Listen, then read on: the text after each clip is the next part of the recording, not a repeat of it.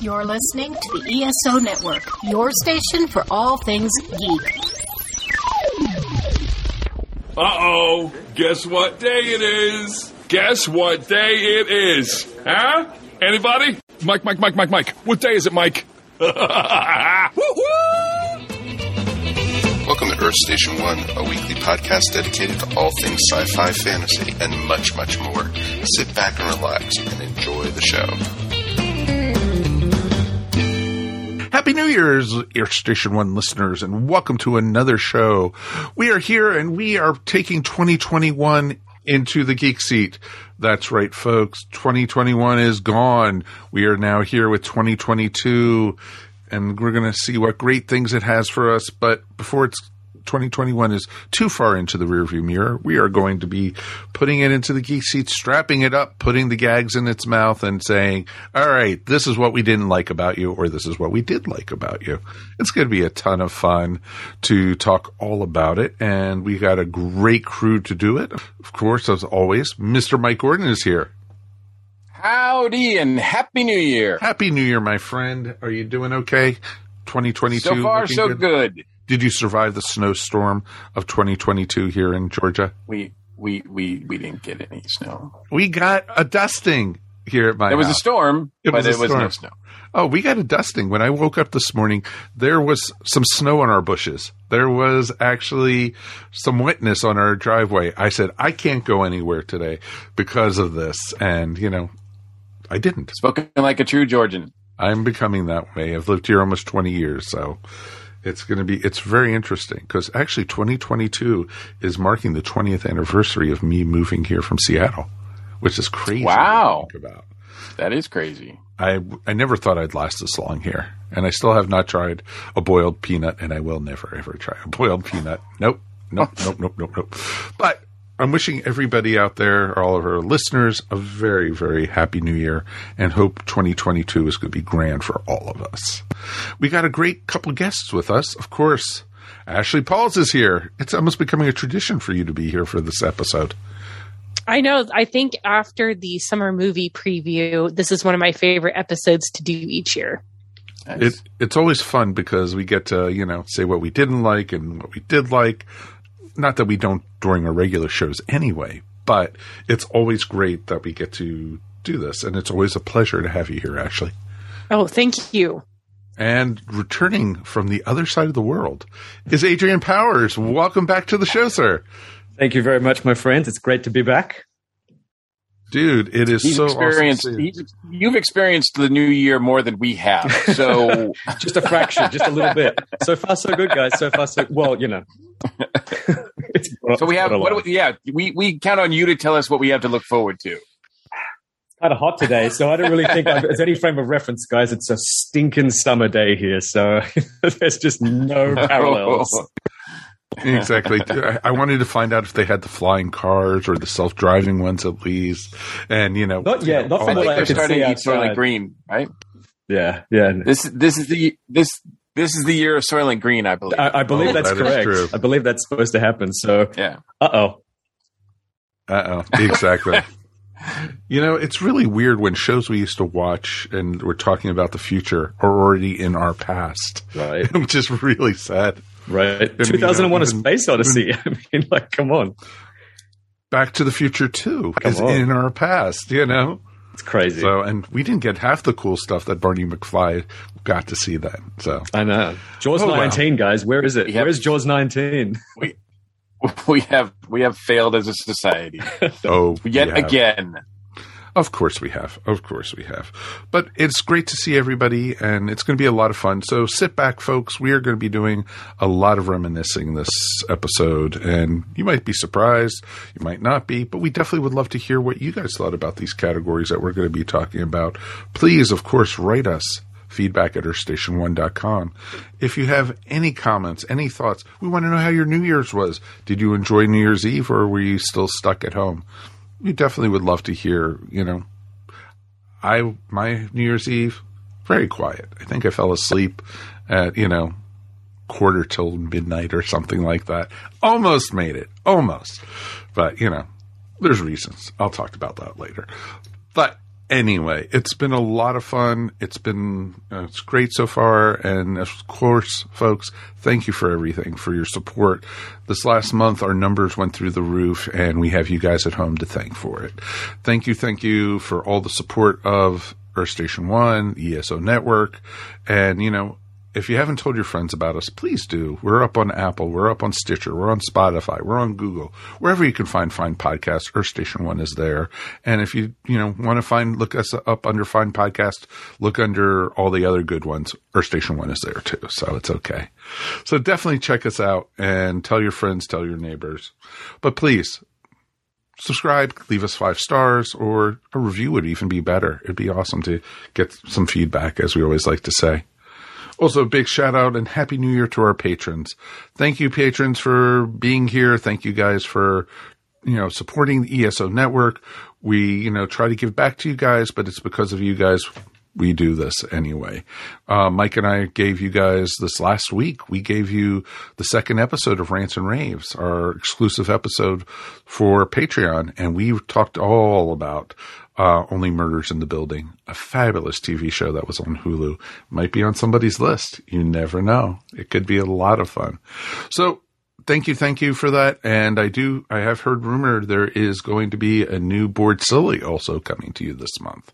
So that's been away for about a month or so. And the board is going to be back. They're going to be silly and they're going to be maybe bored. So you never know what they're going to be talking about. And also we have another new podcast exclusive for. Drew Leiter and uh, our friend Kevin Eldridge has start brought to you guys a new DC Comics podcast exclusive for the wonderful people at um, Patreon, and they're going to be talking about different eras of the DC universe. And I think right now they are looking at Armageddon to tie into what Flash talked about. So it's pretty awesome to talk about the comic series, and that'll be coming to you, I think, monthly also. So you guys are going to be getting some exclusive material at all levels of a Patreon, but certain things when you subscribe, you know, you too can get it, and it's only as low as a dollar a month to help help support the ESO network. And with that, you know, keeps the lights on on the station, and all you have to do is go to patreon.com slash ESO network. Also, a happy new year. We want to shout out to folks, to our friends over at Tifosi Optical. Tifosi Optical is a great sunglass company located here in Georgia. And you know what? They have some of the best sunglasses on there. It's pretty darn awesome. It's it's a great series of you know glasses that you can custom make. You can custom make the the frames. You can custom make the lenses. Colors that you can not even imagine going together. You can make it to the way you want it. All you have to do is go to TifosiOptics.com and as a special bonus, if you put in the code EarthStation1, you get 10% off your whole order. Not just 10% off one pair of glasses, but no, 10% off your whole order. That's pretty awesome. Our friends at Tifosi Optics. Tell them to say that we said hi, TifosiOptics.com. All right, folks. This is the point everyone's been waiting for. This is why you're listening to the show. We are putting 2021 into the geek seat. Ready, Mike, to take it away? Uh, yes, uh, it's been quite the momentous year. Um, you know, it's been certainly full of its ups and downs. Uh, before we get into the categories, just real quick as an overview, Ashley, how was your 2021? My 2021, I would like to give it the most improved war, award over 2020. My, well, I feel like pretty much. Oh, that's such a low bar. That's such a low yeah. bar, actually. was pretty um, rotten for everybody. But I started the year feeling really discouraged. But uh, this year, my husband and I uh, got to adopt our daughter in March. So that definitely is the best thing that happened uh, to me this year. So I'm feeling pretty positive and excited heading into next year. So um, yeah, it was a, it was a pretty decent year for me, despite some of the ongoing concerns and things and wackiness still in the world. But feeling a lot more positive and hopeful in my personal life. So looking looking forward to what the future holds. Yes, very, very, very happy for you guys in particular. Um, and uh, Adrian, what about you? How has what was 2021 like for you? You know, same sort of thing. You know, huge improvement over 2020. Uh, you know, nothing. You got a kid too? Wow. I was going to say nothing is monumental. He's just and finding amazing. out about it too. yeah, Nothing- surprise. nothing as incredible as uh, as adopting uh, a child, which is amazing. Congratulations! Uh, but uh, I, the the first TV show that I was a writer on uh, came out, uh, premiered on Netflix, Dive Club, which I co-wrote four episodes of. So that was a huge moment for me, and you know, work has been really good. Some really great projects on the horizon. So yeah, 2021 better, 2022. Let's go. Let's make it great. Let's go. All right, uh, Mike. 2021, ha- I have to agree with everyone. It's been a vast improvement. Life kind of returned to semi normal. You had to be very careful still, and you also, you know, had some great geek moments. And Mikey, I got to spend every Monday night with you. It's pretty darn awesome. So, you know, I couldn't ask for a better Monday wait, night company. Is that a, is, is, is that a plus or I'm not sure yet. We'll talk Like, uh, about like, that. You know. I was meaning to tell you that your uh, review season review is coming up. So, you know, of course, of course. Uh, works both ways. Um, yeah, I mean, 2020 was, you know, the dumpster fire of dumpster fires, right? Like it was awful. Um, and, uh, for the whole entire world, 2021 couldn't help but be an improvement. I feel extremely grateful, uh, because, uh, appreciative because I, I had, you know, a tough year. Uh, there's certainly, I had my hardships but I know some personal uh, friends of mine who had the absolute worst years, uh, even worse than 2020. So, um, you know, it's sort of a mixed bag uh, ha- watching them go through uh, some of the things that they went through. And uh, it just goes to show you that, you know, we're not out of the woods yet. You know, it's like there's still a lot of uh, craziness out there. Um, and we, you know, hopefully that'll continue to, um, you know, do the right thing and bring us together instead of uh, tear us more apart. But um, you know, I, I think that uh, you know overall, you know, we got to go to the movies again. Uh, we got to go to conventions again. You know, we uh, our, our TV shows came back. You know, like there was a lot of things to to as a, from a geek perspective, there was a lot of things that were definitely like were missing and uh, that we we did we took for granted maybe before, right? Yeah, very much so. And that's, you know, things we took for granted, like going to see live music, going to see a movie, or actually going to a friend's house to hang out and not have to stay, you know, 60 feet away from them or something like that. You know, we took all that for granted. And, you know, this was last year in 2020 was, you know, first year we had not done a game night in probably 18 years. And it was an annual tradition with me and my wife. And 2021, we decided to take that year off again, but hopefully 2022 will probably see it later than normal. But hopefully, once things normalize, we'll be able to get together with friends again. It'd be awesome. Yeah, yeah, absolutely. Um, and uh, you know, uh, so we'll start now with you know we're going to start focused on more geek out moments uh, that we had that either in movies, television, reading a book, reading a comic, something that really, really like yeah, turned your geek up to eleven. We'll say right, like see if the uh, see if there were those moments. Um, Ashley, what was your favorite geek out moment of 2021?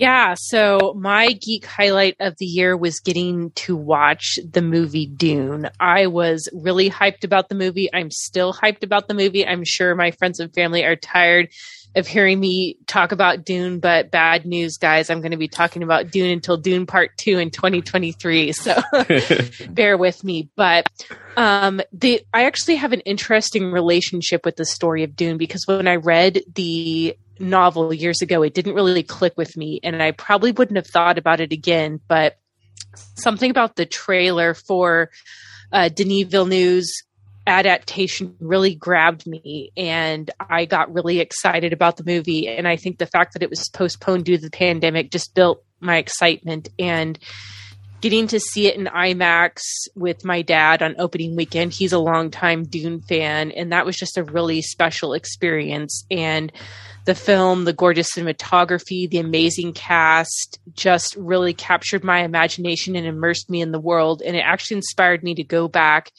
and revisit the novel and I listened to it in audiobook form and absolutely loved it. So I'm really glad I was willing to give the story a second chance and I can't wait to see what happens in part 2. I did decide to stop the audiobook where the first movie ended wow. because I like to be I like to be I like to be surprised by movies. So I know that's a little bit of a different take, but I like to see the movie before reading the book version because I like to just get introduced to the world and then reading the book feels like a more richer and involved experience. So um, That's cool. we'll see if that patience if that patience lasted. But yeah, I was just really excited by that world and can't wait to see more of it in the future. Yeah, I, I totally agree. I mean, we I think we all spoke very highly of Dune when we reviewed it uh, earlier this year, or well, in the fall of this year, right? Um, and I didn't get to see it on IMAX, but it still easily made my top five list of movies of uh, 2021. Um, and it it hasn't made me want to go read the books yet. I'm not quite there yet. Um, but I do plan on probably rewatching the David Lynch movie as well as, um, you know, maybe even the miniseries, you know, just to sort of fill the gaps, you know, between one and two and just sort of like, because I know you know, after seeing one, and you know, I've seen the other stuff uh, before, but after seeing one, I know this is going to be a different, maybe a more authentic take, but it's going to be slightly different. So it's going to be a different experience. Um, but uh, yeah, um, uh, Dune was definitely high on my list. I know it was high on yours as well, Mike. Oh, very much so. It was amazing to see it come to life. You know, I loved the David Lynch movie. I've seen it probably close to 50 times or more. Wow. Well, just because I worked at a movie theater, we had to, you know, we were watching it. So while the movie was playing, what did we do? We walked in, after we cleaned the popcorn out, off the floor in the lobby, we went in and watched the movies most of the time. so either that or play, or we play Galaga, but then I'm, you know, aging myself. so, but yeah, and, but Dune was amazing. This, the David Lynch movie was in it itself, and it was neat to see characters that you knew and everything. But watching the new version felt like the book was coming to life, and that's what I loved about it. It, but it wasn't my number one on my, you know, geek out moment. Sure. Okay. All right. Uh, Adrian, what did you think of uh, Dune overall? Yeah, well, look, I I don't know if you can see it, so I'm a I'm a fan. I'm a fan of Dune. I'm a fan of the book. I'm a huge. I, I can see I can see the book that says David Lynch. I was going to say I'm a shelf, huge so I... David Lynch fan, and even though that movie's just bonkers, just insane, sure. and I was going to say before Ash made it clear, I was like, Ash, have you seen the David Lynch version? Because wow. Um, it's definitely worth a watch. And you know, if anyone, if if if any of the listeners can get your hands on the the bootleg extended version of the film, it's even more of a treat. But yeah, like Dune was obviously so immense this year. Here in Australia, we actually had it. It was delayed by months, so we actually only got to see Dune like a month ago. It was crazy how long it was oh, held wow. on. And we don't have HBO wow. Max here, so there was no streaming option for it. Um, and so, yes, yeah, so many of us had to kind of wait and uh, but yeah, we went and saw it on the big screen here in Sydney, and yeah, like I'm a huge fan of it. I do have, um, however, Dune does appear later on my list. Uh, one of the elements of it does appear later on, and it might not be the most favorable thing. So we'll see about that. But overall, I mean, what an achievement! What a massive- remember Adrian, you're half a world away, so you don't have to worry about Ashley, you know, jumping through the screen to grab you and you say anything bad about you. You're safe. I'm I'm in Kansas, so smack dab in the middle of the United States, so it'll take me a long time to get to you. Still, your your display picture of Rey is pretty intimidating. I don't know if you're going to cleave me with a lightsaber, so we'll we'll see. Use the force through the screen. Yeah. She'll force choke you. That's right. well, we know we know we know Vader could do it. That's it. Right. That's um, right. so uh, he can kill him over Skype, can't he? So, that would that would come in handy. Yeah. Um, uh, what what was your uh, favorite geek out moment of 2021? Um, for me, uh, you know, as you guys might recall from the last time I was here, uh, one of the things that's going to appear in my list a lot. I'm a big a big DC guy. And um, you know, for me, the the movie event of the year was uh, Zack Snyder's Justice League, which I just absolutely adored with a passion. And uh, mm-hmm. my my favorite geek out moment is is the Flash reversing time to save the Earth in that film, which was just like I thought just an amazing piece of cinema, so inspiring. It's beautiful. Uh, it, there's you know, for me, seeing that character finally do something like that on the big screen. You know, we've had the show and there's stuff like that, but I just thought it was a beautiful, beautiful moment. And uh, yeah, I, and you know, we've got we've got Ezra's solo film coming out soon, which I'm super excited about. So yeah, that for me, just I'll, i have watched that moment. I just bring up my digital copy and, and we'll just watch that 45 seconds. Like, okay, back to work. yeah, I will say that um, I was I was I was skeptical, but after watching Zack Snyder's version, I, I definitely uh, can see where um, he I appreciate that he had a had a had a chance to convey his vision yeah. originally uh, that was there, and um, it was actually more um, complete, and it felt more like a uh, worthwhile experience than uh, than the theatrical. Or did it ever? And we got to see we got to see Darkseid on the big screen. Dude, it was finally. amazing. I'm like, come on, that was amazing. I hope I played a small role in convincing yeah. you to go and watch it after the last time I was on, when you were like, nah. you actually, you actually did, my friend. I was actually going to poo poo it, uh, but it was just like, I'm a okay. DC guy. There was no way I was not going to watch it. You know, so it, especially since I have HBO Max, you know, it's like, For okay, sure. it's, just, it's there sure. right in front of me. Absolutely. So, um, and and yeah, and and I don't.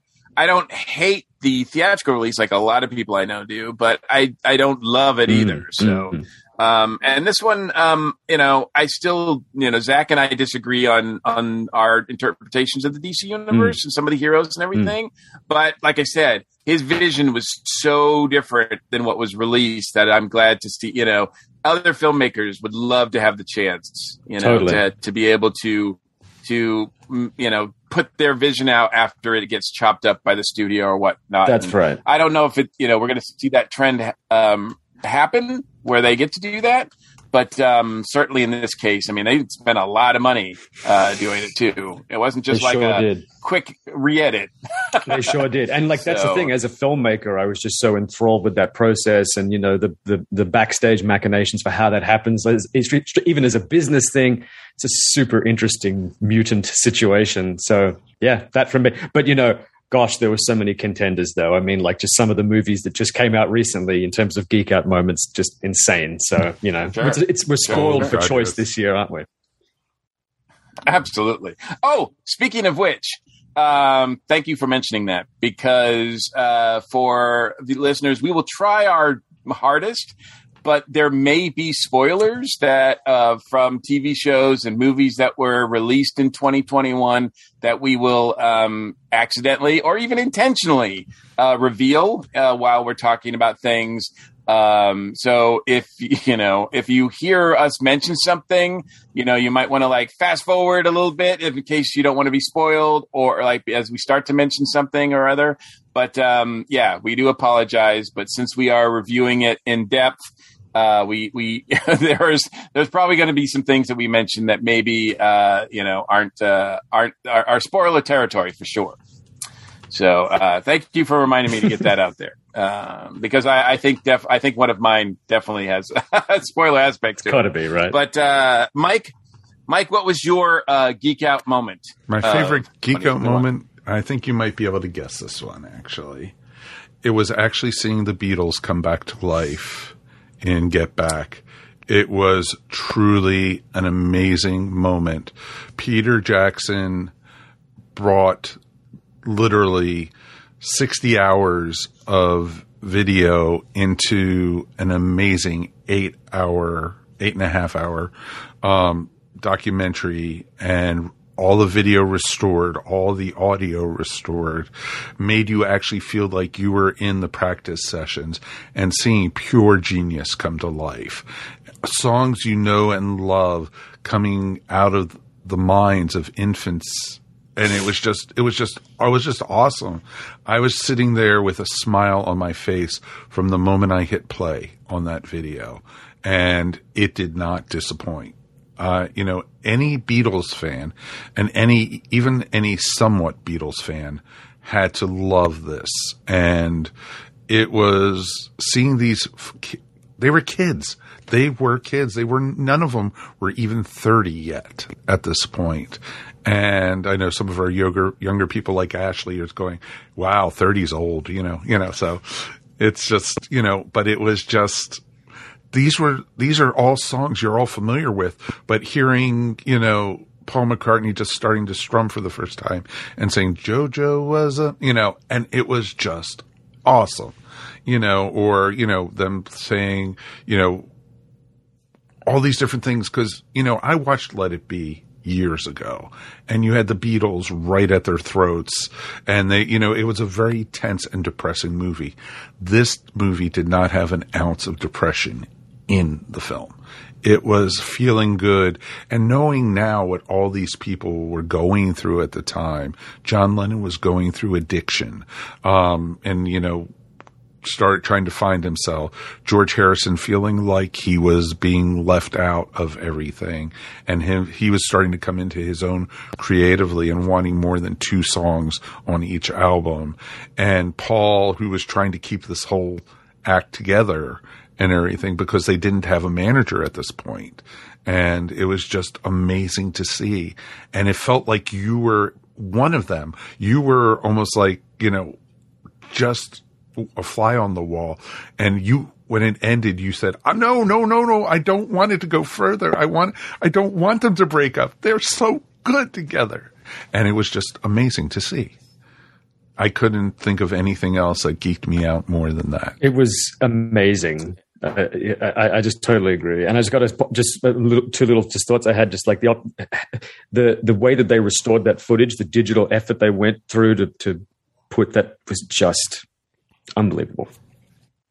Mm-hmm, exactly, and yeah, it, both the video and the audio. Yeah. Oh, exactly. Um, because both of them were in bad. They didn't just find like really nice, pristine 35 millimeter footage. oh. Nope. it's it's interesting if you ever get a chance, folks. Listen to the Marc Maron podcast. We usually don't promote other shows on this one, but Marc Maron just interviewed Peter Jackson. They spent a good forty-five to fifty minutes just talking about the making of the Beatles film and what Peter went through to get to do it and everything. And it was it was just awesome. That's cool.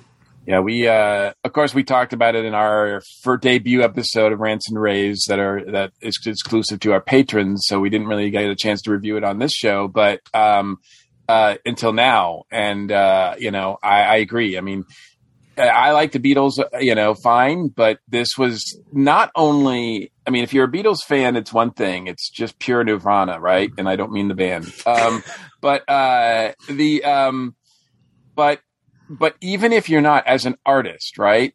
This is probably one of the best things I've ever seen that documents the creative process. And to think that these guys are making this stuff, these songs that are now standards, classics that everybody knows, as you said, Mike, the fact that they were doing all this and and and breaking up at the same time is just mind boggling. Um, this is the last time that they performed together on like in front of an audience. This is like one of the few times that they perform like together in a studio period, you know? Um, and then, then, then this like, you know, uh, hero, like uh, almost like upstages them all. Billy Preston comes in and you're just like, wow, I definitely have him. I'm impressed by just another, you know, would be member of, of what it could have been, you know? But uh, it's just such a great effort, and it's more than just a band documentary. It's more than just a making of an album documentary. This thing is this thing is amazing, um, and uh, I'm I love it so much. I, it made my list, and I was like, I was like, well, do I put it on my best of TV list or do I put it on my best of film list? Because you know, it's. I think I, I ultimately sided with TV because it is three episodes, right? Like, um, but um, you know, a case could be made. I mean, like you said, Mike, it's it's like one uh, what seven eight hour film, really. Exactly. It's thank God they broke it into three parts, or I would be, you know, swelling with bathroom breaks. You know, it'd be just like because I, I didn't want to stand up. I didn't want each episode to end. That's how good it was. And I love how he did it with the calendar. You know, they had so many days to get to the live performance, and it was all new music. It was just awesome. Yeah, so good, so good. All right, so um, all right, so uh, wow, we're only on the first category here. Um, so um, I like the fact that we um, we've all four of us have picked different things that were our ultimate geek out moment. For me, my favorite geek out moment was uh, seeing um, Spider-Man: No Way Home, um, and part of it is the story itself, and I'll get into that a little bit. So if you guys haven't seen it, spoilers are coming for that. Um, but but the experience. This is the first time I had been in a packed movie theater on opening day for over two years. Um, and and the, this crowd was ready for something amazing. And yes, I didn't intend the pun. They were ready for something that, like, they knew the MCU, not just the Spider-Man movies, but Was they it knew spectacular, The Mike? yes, I'll get to that. Um, they were sensational, spectacular. You know, um, they knew what they knew the material, and they were excited. And every, I mean, this crowd popped every time. Like there was a cameo by someone else in the MCU. There was, and of course, you know, as as the characters from other movies started coming in um non MCU movies i mean the crowd just popped huge it was just a amazing uh, and then when the tragedy happens and it is a spider-man movie so we do get a tragic moment um you know you could have heard a pin drop like it was like everybody was invested in this movie i saw it just the feelings that i had felt like it was extended like by 200 people um, and it was just a it was just a great experience coming out of there. And th- the movie was great. Um, I'm a big Spider-Man fan. We said I've said it on the show many many times. I've said it outside the show many times. Um, and uh, I like the earlier Spider-Man movies. The MCU Spider-Man movies I love, uh, but um, I, there was something always missing. Um, because I, I, you know, Spider-Man's story is usually not a happy one. It's a tragic one you know the whole great power with great power is um, it means great responsibility quote um, has never really applied i didn't feel like uh, tom uh, tom holland's uh, spider-man really had a, a, a spider-man tragic moment and you know unfortunately for him he gets it here and the result of which is by the end of this movie i felt like this spider-man is closer to any movie Spider-Man that we've ever had. Well, any live action Spider-Man, period. You know, um, and and that's that. You know, I, I, and in, in, addition to all the fun cameos and pops and moments and, and everything else, this movie just delivers big time. Um, and uh, I couldn't I couldn't have asked for more. Um, it's going to be very difficult to to see where you know to follow this up uh, so we'll see what happens, especially if you know Sony and Disney uh, or Marvel can't get along. Uh, but um, you know we have this, and and if this is the last one, then you know what a way to end it out. Um, because it was just uh, I'll definitely be watching this one over and over again. Um, the whole experience was amazing, and uh, um, and the movie itself is great too. So. Um, uh, so yeah, uh, that was it for me. Um, and you know, it was difficult because Marvel had like four movies that were released this year and five TV series. so there's a lot of like, you know, and, and so I sort of have to say like, in addition to like, you know, the, the, the Spider-Man No Way Home is like the cherry on top of the Marvel mountain, right? That's a good way to put it. Yeah. So, uh, so anyway, um, uh, that's our four, um, you know, uh, geek out moments of the year. I don't know if, um, real quick, if anybody else had anything else that uh, they wanted to mention real quick as far as possible geek out moments or come close or anything. For me, I had one. Um, Russell T Davies being named the new showrunner of Doctor Who. Thank out of nowhere. Yes, yes, and we'll be talking about that later too. So, yeah, yeah, yeah. That was a surprise announcement for sure. oh, For it took sure. it took every, anyone out of nowhere. It was just like, oh my god. So, Yeah. yeah, that was my honorable mention. I also just want to speak Uh, to Spider Man there. Yeah, great, amazing, huge Yeah. Spider Man fan. And I agree with you. As it turns out, this whole time they were working towards giving us a Spider Man origin trilogy. That was their Yes. that was their secret. You know, was, oh, so now this is it. And I- I'll tell you this, Mike. There's there's going to be more. I, I I would be what, what I would be surprised is if they don't also give Garfield his own little movie. Like Sony divvies it up with Marvel. You guys go do that. Then Sony does their own thing with Garfield. They want the pennies. Anything's possible now. Sure. Mhm. That's absolutely true. And yeah, the only thing stopping them is, you know, well, uh, I don't know. I don't want to jinx it because, you know, certainly, look, what Marvel has done is, is uh, nothing short of historical. Yeah. And as we've seen from other companies, um, it's not easy to duplicate. Yep. So, um, so it's uh, amazing. it's um, think about it. This is you know by this weekend, the the new Spider-Man movie is going to be the eighth highest rated grossing movie ever. hey, and- you know Wow. what? It's it's If just that amazing. surpasses Avatar, I'll be happy. Yeah, exactly. Just wait for Avatar 2 coming in 2050 Oh, or whenever it actually arrives. That's right. right. I'll believe it when I don't see it. Oh, Um, boy. Let's see what Jim's got planned.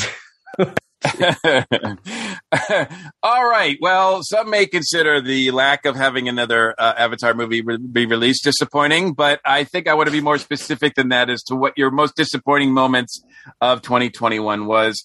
Um, from a geek out perspective, this is something that happened uh, again in movies, TV, books, whatever. We don't give a lot of books uh, here, but uh, you know it's still fair game.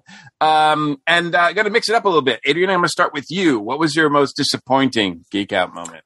Well, look, I, I will preface that, you know, we all know how hard it is to make anything. And so we're just being honest with our feelings. You know, you, you just got to level with it. I, um, I tell you what, it was for me, the most disappointing moment was, and again, spoilers, uh, it, Bond fans, uh, spoilers if you haven't seen the new movie. I, I, I didn't, I didn't respond very well to the death of James Bond in, uh, in No Time to Die. Um, You looked at my list, damn Oh, it. darn. Sorry, man.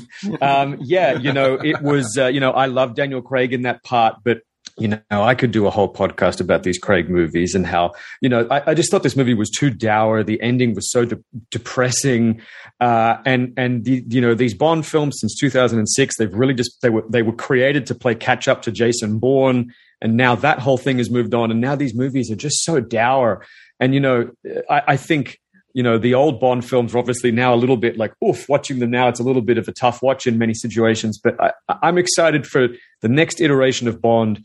Let, let's try and get it back towards a bit more of the fun, a bit more of the adventure, the style, the fashion, the cars, um, you know, and not everyone be so depressed. just, you know, all the time. You know, I came out of that movie, I was like, God, that was about as fun as a heart attack. Um, so, yeah. Bond for me this year was a was the big disappointment. Yeah, um, you, yeah, my list as well. That's uh, that was the biggest one for me as well. Me and too. Uh, we talked about we talked about it a little bit when we reviewed the show. We talked a lot about it actually when we reviewed it on the show. Um, and uh, you know, I think that everybody just has their own idea of what James Bond is. You're you right. know, like what James Bond should be. Yep. And um, but you know, moreover than not, I do think that as a character, you know, whether he's, you know, campy like Roger Moore or whether he's like, you know, the standard bearer, the Paul Bear, whatever, um, you know, Sean Connery or, you know, even I like Daniel Craig. I, I've liked a lot of the Daniel Craig movies. Love him. I was really excited. Most of, most of the time when an actor plays James Bond, their last movie is their worst. And I had high hopes that this would be, they would break that trend. And unfortunately, um, not just in the death, but the, the, the, the bad, the bad plot, the, the fact that there was another 00, 007 that really didn't do much in the movie. Uh, the villain was weak, like all these other things put into this movie made it made it like the most disappointing movie for me by a long shot of anything else I'd seen this year. Um, but like I was saying, like the one thing about James Bond that I like, he survives. Like like he saves the day and survives. You know, uh, even if it as pers- even if it is at personal cost to himself, but he survives to fight another day. And um, you know that's just they they you know they they they said well uh, you know this is different so um they went with something different i didn't it didn't work for me um i know it worked for some people but uh, i'm right there in your camp as well Yeah. and mike you felt the same way Oh, I was that was number one on my list. It was just like you do not kill James Bond. That's you know, I even I think you and I had talked about it that I was hoping that there was going to be like an after credit scene or something, and they would see his body floating in the water, and he'd just be climbing onto the boat or something. And it would be something like that, and you know, and then and then say Bond will return. You know, I, even if you're going to do it, I just think the way it was, like you know, there's a way to make anything like that work, and I just don't think the way it was done, as you say, as you said, Mike, the story, the the weakness of the plot. Uh, you know, and I was like, nanobots, like guys, it's 2021. Like this is this is like what is this? Like t- the year 2000? Like give me a break. Uh, anyway, but you know, that movie I think was a very hard movie to make. There was a lot of production difficulties with it, and I think you know sure they just had to get it under control and deliver what that- they could. But that was their starting point that was the only you're reason i understand that uh, daniel craig said he was going to do it is if he died and that's a that's a horrible starting place Yeah. uh, Yes. for me Yeah. like Yeah. that's that's the one start that's the one place you don't start with if you're making a bond movie Yeah, well, exactly. right. He came out in an he came out in an interview recently saying that you know from the very first movie he was making, he he said, "I'll do the Bond movies as long as you know my character dies at the end of these at the end of the series." You know, it's like what Okay. you don't do that. No, yeah, that's like, well, maybe we should look to hire somebody else. Yeah. um, Sounds like you, know, want to make a that's- different that's- movie about a different kind of character. So, but anyway, Exactly, whatever. I mean, as, as you said, Yeah, he's yeah. great in the part. I feel like, you know, uh, yeah. What can you do? So, all right, um, so yeah, there's our spoil filled, spoiler filled disappointment in uh, No Time to Die. And if you Ashley, if you want to uh, hear more of it, go back to Earth Station One episode. yes, absolutely, um, absolutely. We do have an episode where we review it in depth. Um, Ashley, what about you? What was your most disappointing moment of 2020? Yeah, so overall, I loved pretty much everything Marvel did in 2021. I think that so far, Phase 4 has been absolutely killing it and it might be one of my favorite phases so far. However, sadly, my most disappointing movie of the year was a Marvel film, and that was The Eternals. That was actually the movie I was most excited about in Phase 4 initially, just because it seemed something completely different. I was not familiar with the characters but I really like they were bringing in more cosmic details. You have this great diverse cast of characters you're bringing in. I think the Eternals was just a case of all the ideas looked great on paper. It just wasn't executed the best. I felt like they were trying to do just a little bit too much. You had too many characters and all the elements just didn't properly coalesce, which is a shame because I think there was some really interesting visuals and I like that they were willing to take some chances and let the director do something a little bit different. So I'm not sorry that the Eternals was made. I'm really glad that the MCU is taking chances and letting directors bring their unique vision to the screen. It just wasn't what I had hoped from the movie. So hopefully the next time we see these characters, they will be able to iron out some of those issues from the film. Yeah, yeah, good call. Um, I because I would say I don't I don't think I'm as hard on it as you are, which is an odd thing for me to say out loud. I know you said Um, not that harsh, but but um, yeah, because it you know even a Marvel miss to me is still better than some companies like you know uh, uh you know full out blasts. Um, sorry, the analogy just ran out on me on that one. Um, but and um, but. I will say, out of the four movies, the four mentioned that we about Marvel did, and the you know five TV series they released, I will say I think that Eternals was the weakest. So And I, I do. I, I do think that. I feel like for me also, it had the misfortune of following uh, Shang-Chi and the Legend of the Ten Rings, which I'll be mentioning later in some of my lists, which is one of my all-time favorite Marvel movies. So it, it was a tough act to follow, but there are people who liked it. So I am I really I'm enjoy it. that some people didn't. I've heard.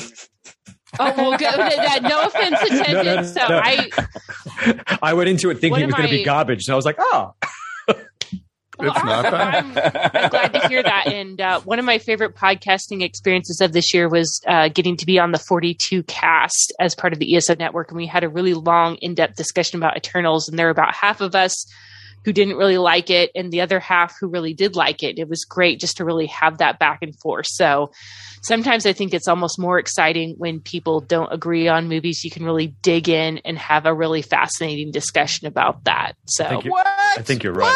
What? Wait, wait, wait, wait, wait, wait, wait. Friendly discourse over things that we disagree with? What? That's crazy talk. I, I know that's why I I tend to I like having my uh, pop culture conversations via podcast versus say like Twitter. So it's just a wretched hive of scum and villainy over there. absolutely, absolutely. All right, so um, uh, I will say, ask real quick if there's anybody else. Anybody, you know, we all mentioned the same thing. Is there anything else that disappointed you this year?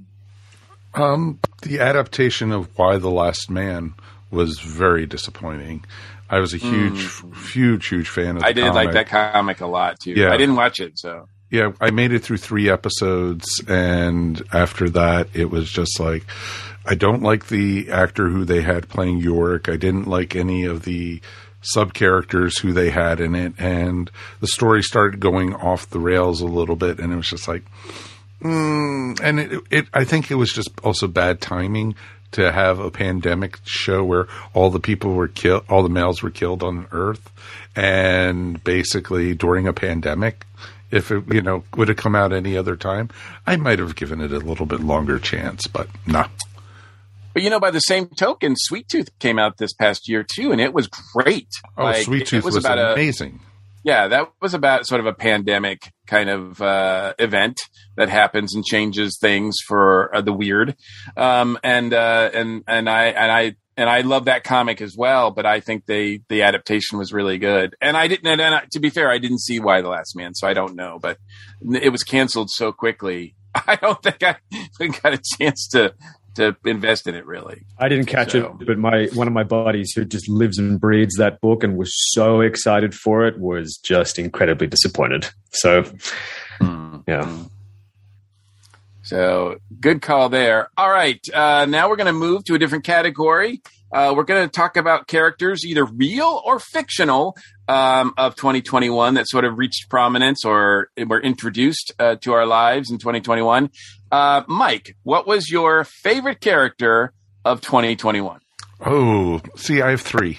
I have three favorite characters. Well, well, pick one for now, and then we'll see if like the others show up. You know. Okay. Um, my favorite character of 2022 or 2021, sorry, I'm getting ahead of myself, was Ted Lasso. Ted Lasso is an amazing character. Um, I started, we got into it on season when season two was out this year, and we went back and fit, started watching season one. It's really easy. It's on Apple Plus, and it is an amazing, amazing show. Um, Jason Sudeikis does an amazing upbeat role, and he was having a lot of issues um, with you know dealing with fam- family issues, and then also something that's been you know big d- digging into him for since he was a kid, and it just came out this year, and how it played out, and how his basically his always positive attitude started cracking and but he was able to pull through it and how the characters became better characters because of Ted except for one but I don't want to spoil the show for anybody. So it is if you get a chance Ted Lasso all the way Wow. When you said three at first, I thought you were going to be like, I thought you were going to say the three lead characters and only murders left the building. But funny you would say that Charles-Haden Savage was number 2 actually played by Steve Martin All right. Well, we'll wait and hear the third after uh, we hear from Ashley. Yes. So my favorite uh, new character in 2021 was uh, Shang-Chi. I, as I mentioned before, I just really love that movie. I could tell, like within the first few minutes of the movie started, that this was going to be something special. And I really liked the character's use of powers kind of the working in some more magical elements to the MCU, but also the personal journey that he went on and how he uh, came to find peace about the loss of his mother and his complicated relationship with his father and his sister, and how he became worthy of being the hero that we knew he was capable of being. He just had to reach the point where he believed in himself. So I am super excited to see where else he goes in the MCU. I know that after watching Endgame, it was an incredible movie, but I was a little bit bummed because Tony Stark was my favorite Avenger, and I was not expecting him to die. So um, I have still not watched Endgame again because since 2019, because I just can't quite get up the gumption to watch that because it's a great movie, but the ending is sad. But I feel like uh, Shang Chi is going to be my new Tony Stark. Like he's a character I'm going to look forward to following. I can't wait to see him in Avengers team ups. And it's also been just so wonderful to see the actor's passion for playing the role on social media and when he appears for um, media appearances. I think he's just super excited about the MCU, and it's great to see that kind of energy coming to the into the franchise and carrying it forward. Yeah, agreed. Agreed uh, from a Marvel perspective, I I have to agree with you. Although I have to give a close second to uh, the character of his father. Like, oh yes, what an amazing performance! Uh, uh, that really just that made that movie for me. Oh, He's phenomenal! Such yeah, an amazing was, actor too. Yes. One of my favorite MCU villains. And the great thing about him is that I almost feel bad for including him in the villain category just because he's so compelling and they do such a great job adding nuance and layers to that character. Absolutely. Absolutely. Uh, Adrian, what about you? Uh, favorite character? I, you know, I got I got poached because mine was Shang Chi. So you know, it, it's. I, I, oh, I'm sorry no, about that. totally fine. Right? You know, I, I totally agree. You know, and you know, Shang Chi was actually shot here in Sydney. Uh, you know, it, most of the pr- principal photography was done about 15 minutes away from my apartment and so you could you couldn't go around town without seeing them doing something around there with that. And I know so many of the crew that worked on it, and they all just had such a wonderful time, and they said it was a great experience. And and um, and working with Simu was great. And so I just yeah, I, thought it was fantastic. I, I, actually recently just picked up the 4K disc of of Shang Chi, and I can't wait to to watch it. I thought it was a, a real triumph. But you know, if if Shang Chi's been taken then I'm, I'm just going to sneak slot in there with um, the with t- Tom Holland's iteration of Spider-Man, which, as we kind of said, has now finally kind of come into his own and has become the Spider-Man that you want. Which, as you said, Mike, is he's defined by tragedy and defined by loss, and that's that's the thing that makes him so relatable is that he's a guy dealing with problems like we all have to deal with. And now he's fine. And you know I, I, thought not not to not to trigger you ashley but i you know i thought he was so great with how tony stark died and how tom holland reacted to that. And that really gave that really yes. gave him you know you were like oh okay he's experiencing this but but but what happens in in no way home really you know, is part of that hero's journey to shape him into the the person that he is at the very end of the film. And so I think that with No Way Home, we really have seen Spider Man and Peter Parker become that character in the Marvel Cinematic Universe. So big wins for Marvel this year, I think. Absolutely, absolutely, completely. Well, I am going to go completely outside of of Marvel and movies altogether.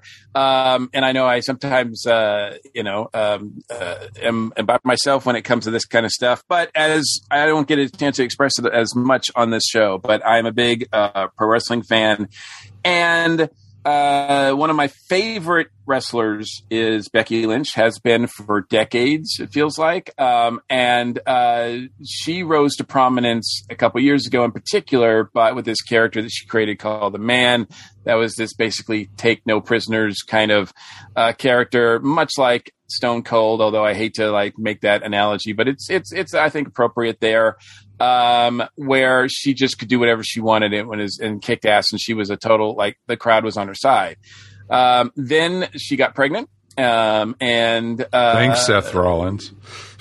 Yeah, exactly. Well, he's another one of my favorite wrestlers. Uh, so I, I only hate him slightly. Um, and uh, um, but then she had her baby, uh, so she took some time off, about a year, a little bit about a year, uh, and then came back to everybody's surprise at I believe SummerSlam this year. And very quickly, she established herself as not the same character as when she left. Uh, this is no longer um, the man.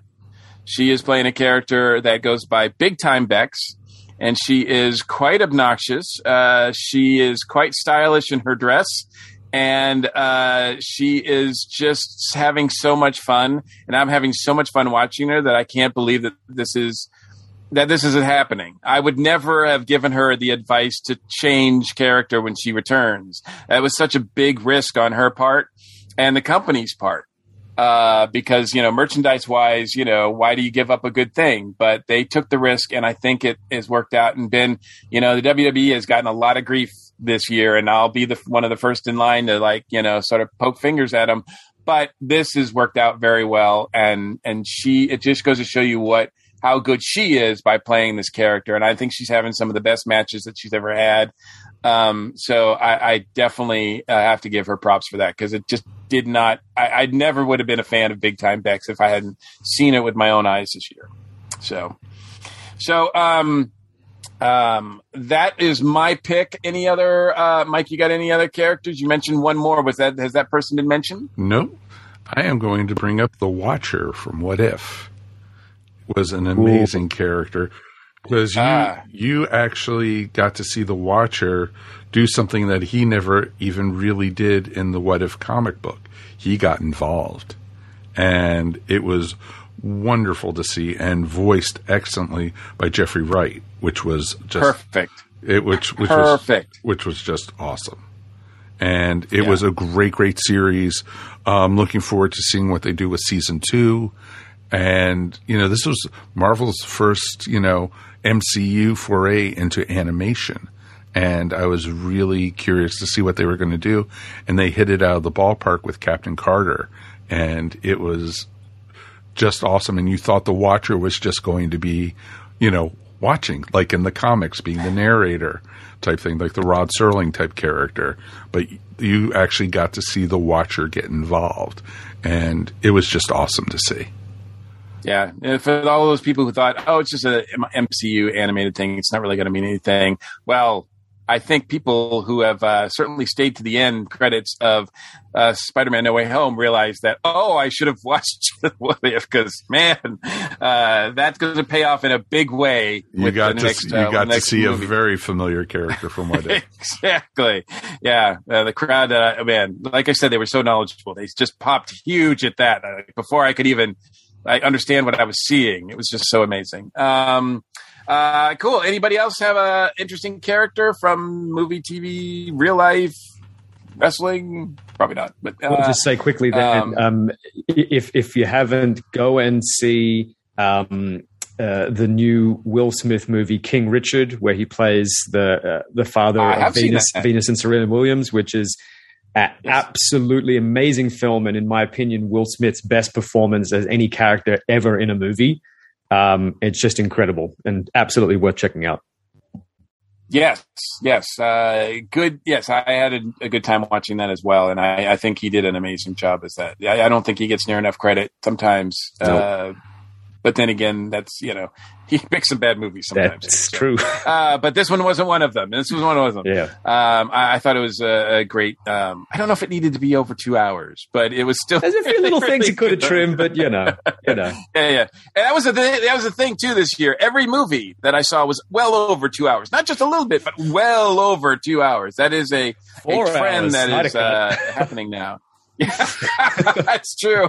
Well, eight hours. Get back. That's you know, it. I was uh, like, get but, you know, back. those are.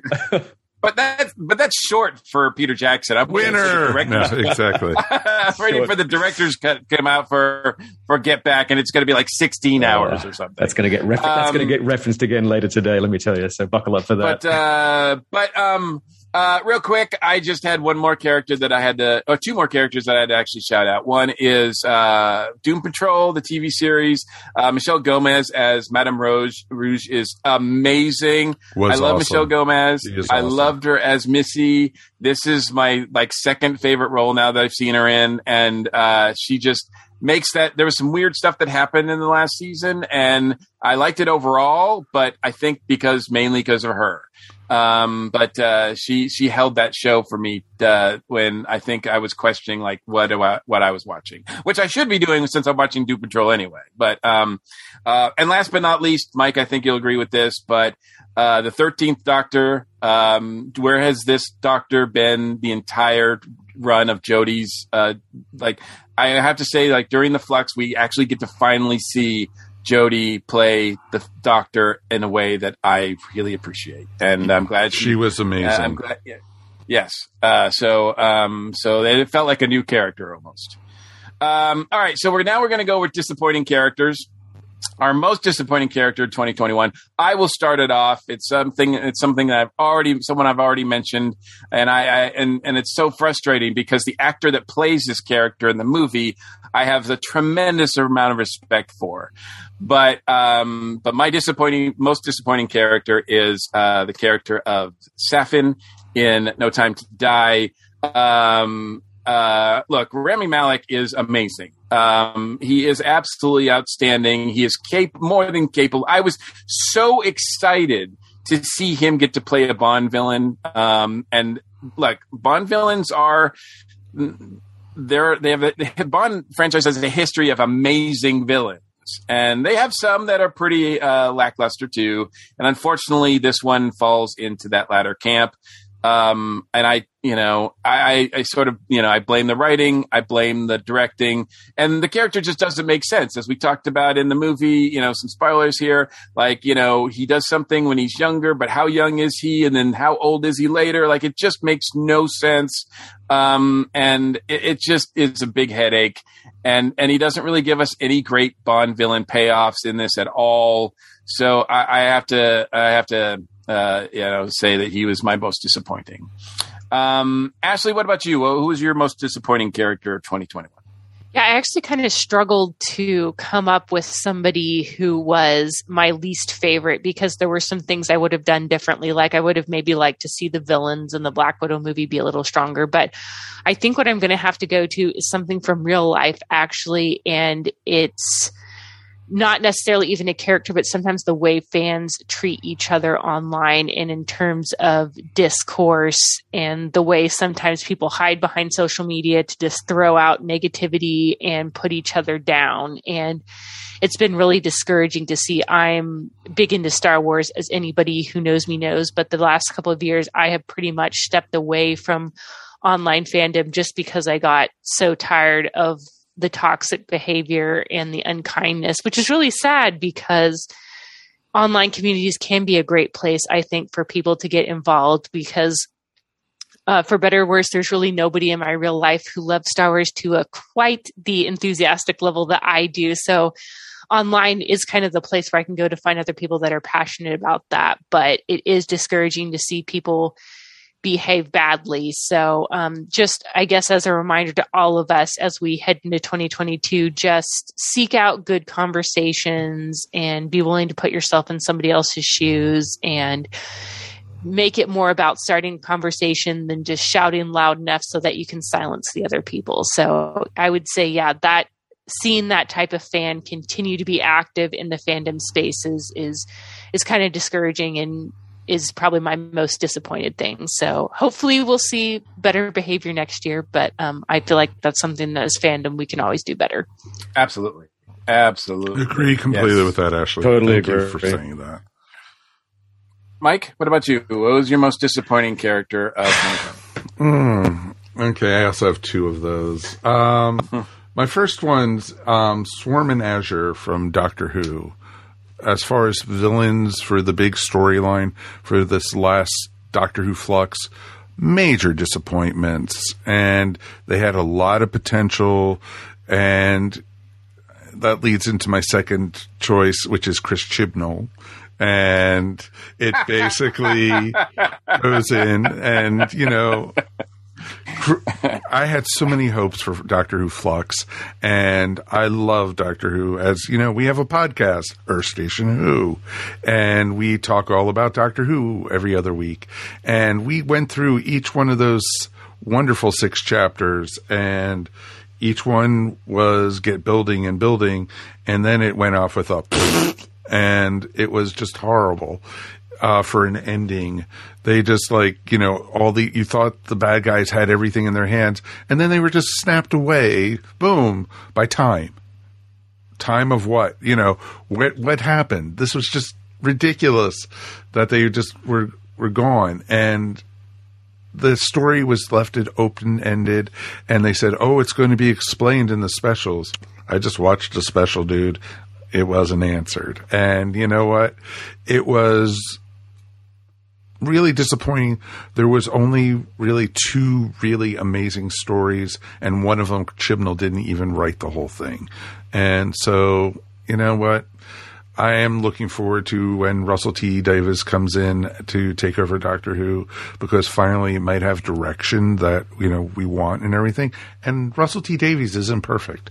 There's a lot I didn't like about his era, Rose, but I'm not going to say anything otherwise about stuff like that because hurtful, Mike. you know, but you know, Chibnall, I I had so many hopes, and I I gave him praise a couple times during the the episodes, but he just got it like five yards before the goal line and just said, "I'm not going any further. I'm sitting here.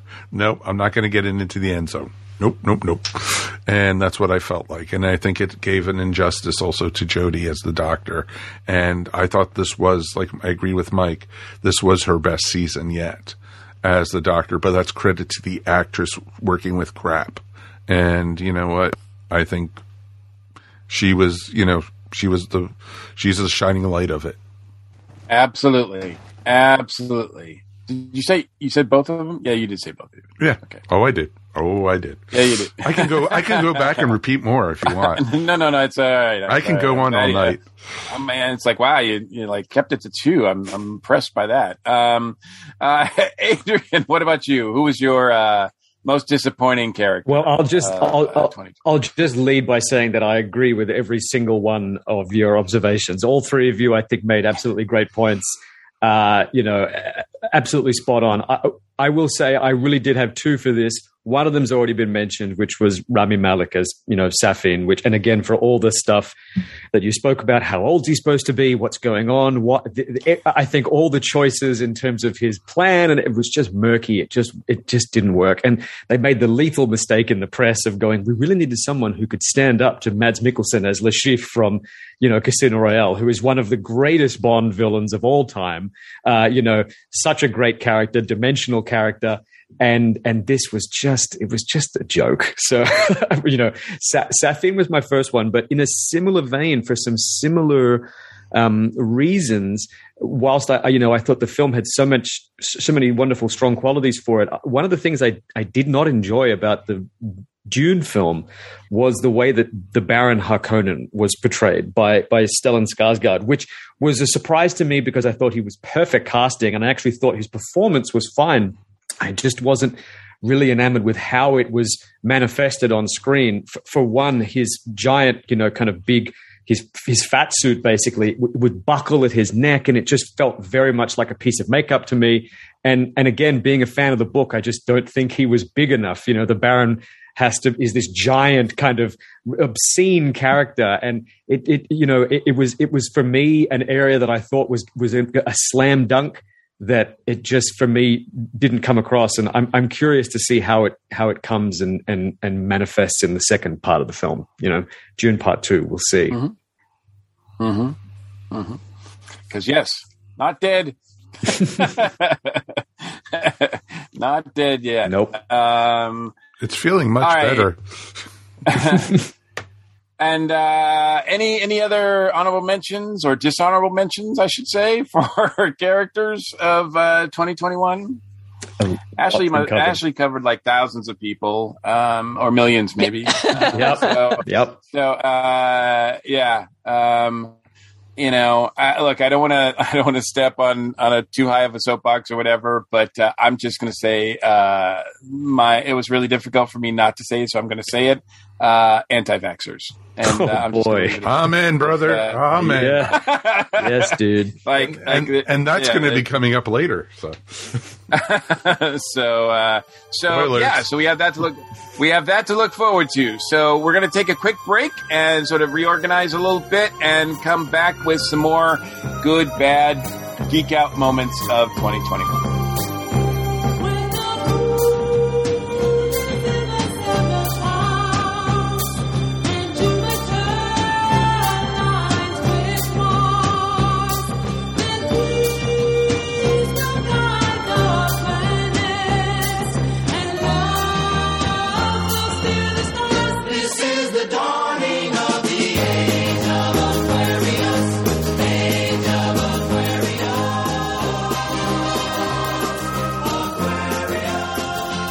Everybody. Michelle here with an iconic rock talk show moment.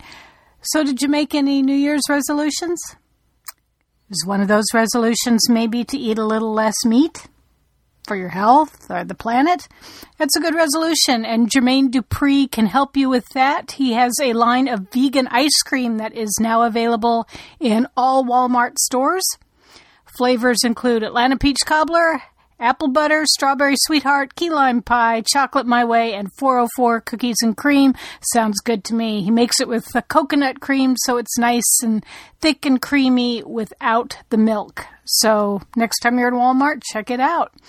And now that we are in 2022, the countdown is on. Chris Martin has announced that the last quote unquote proper record from Coldplay will be in 2025, and after that point, they will only tour. Their next tour will be powered in part by a kinetic dance floor. Uh, as fans move and jump up and down on it, it will generate electricity. Chris Martin is a forward thinking guy. And this coming Saturday, January 8th, would mark what would have been the 75th birthday of David Bowie. And this week, the Bowie estate announced that a deal has been reached to sell his entire publishing catalog to Warner Chappell, bringing all of his music interests under that umbrella. Uh, the figure was upwards of $250 million, which is kind of in the middle for where these things have been going. Stevie Nicks was like 100 million. Dylan was 300 million, Springsteen like 550 million, so there's a range. I know, I know you like to have me keep track of this for you. Uh, this has been the Iconic Rock Talk Show moment. I do have a new blog entry at iconicrocktalkshow.wordpress.com. It is about the history of Stax Records, the great R&B label of the 60s, and uh, its heart and soul, Estelle Axton, and why she is not in the Rock and Roll Hall of Fame when her co founder is. That's all for this week. We'll catch you next time. Of the myriad pop culture podcasts, there is one that blends in with them all, flying under the radar, nagging at you at a subconscious level. Nerdbliss, where four hosts from the deep south and anyone that can get to appear for store brand coffee and corn nuts talk about science fiction, pop culture, current affairs, and more. You can find us at nerdblisspodcast.com or on the ESO network. Nerdbliss. It's one word.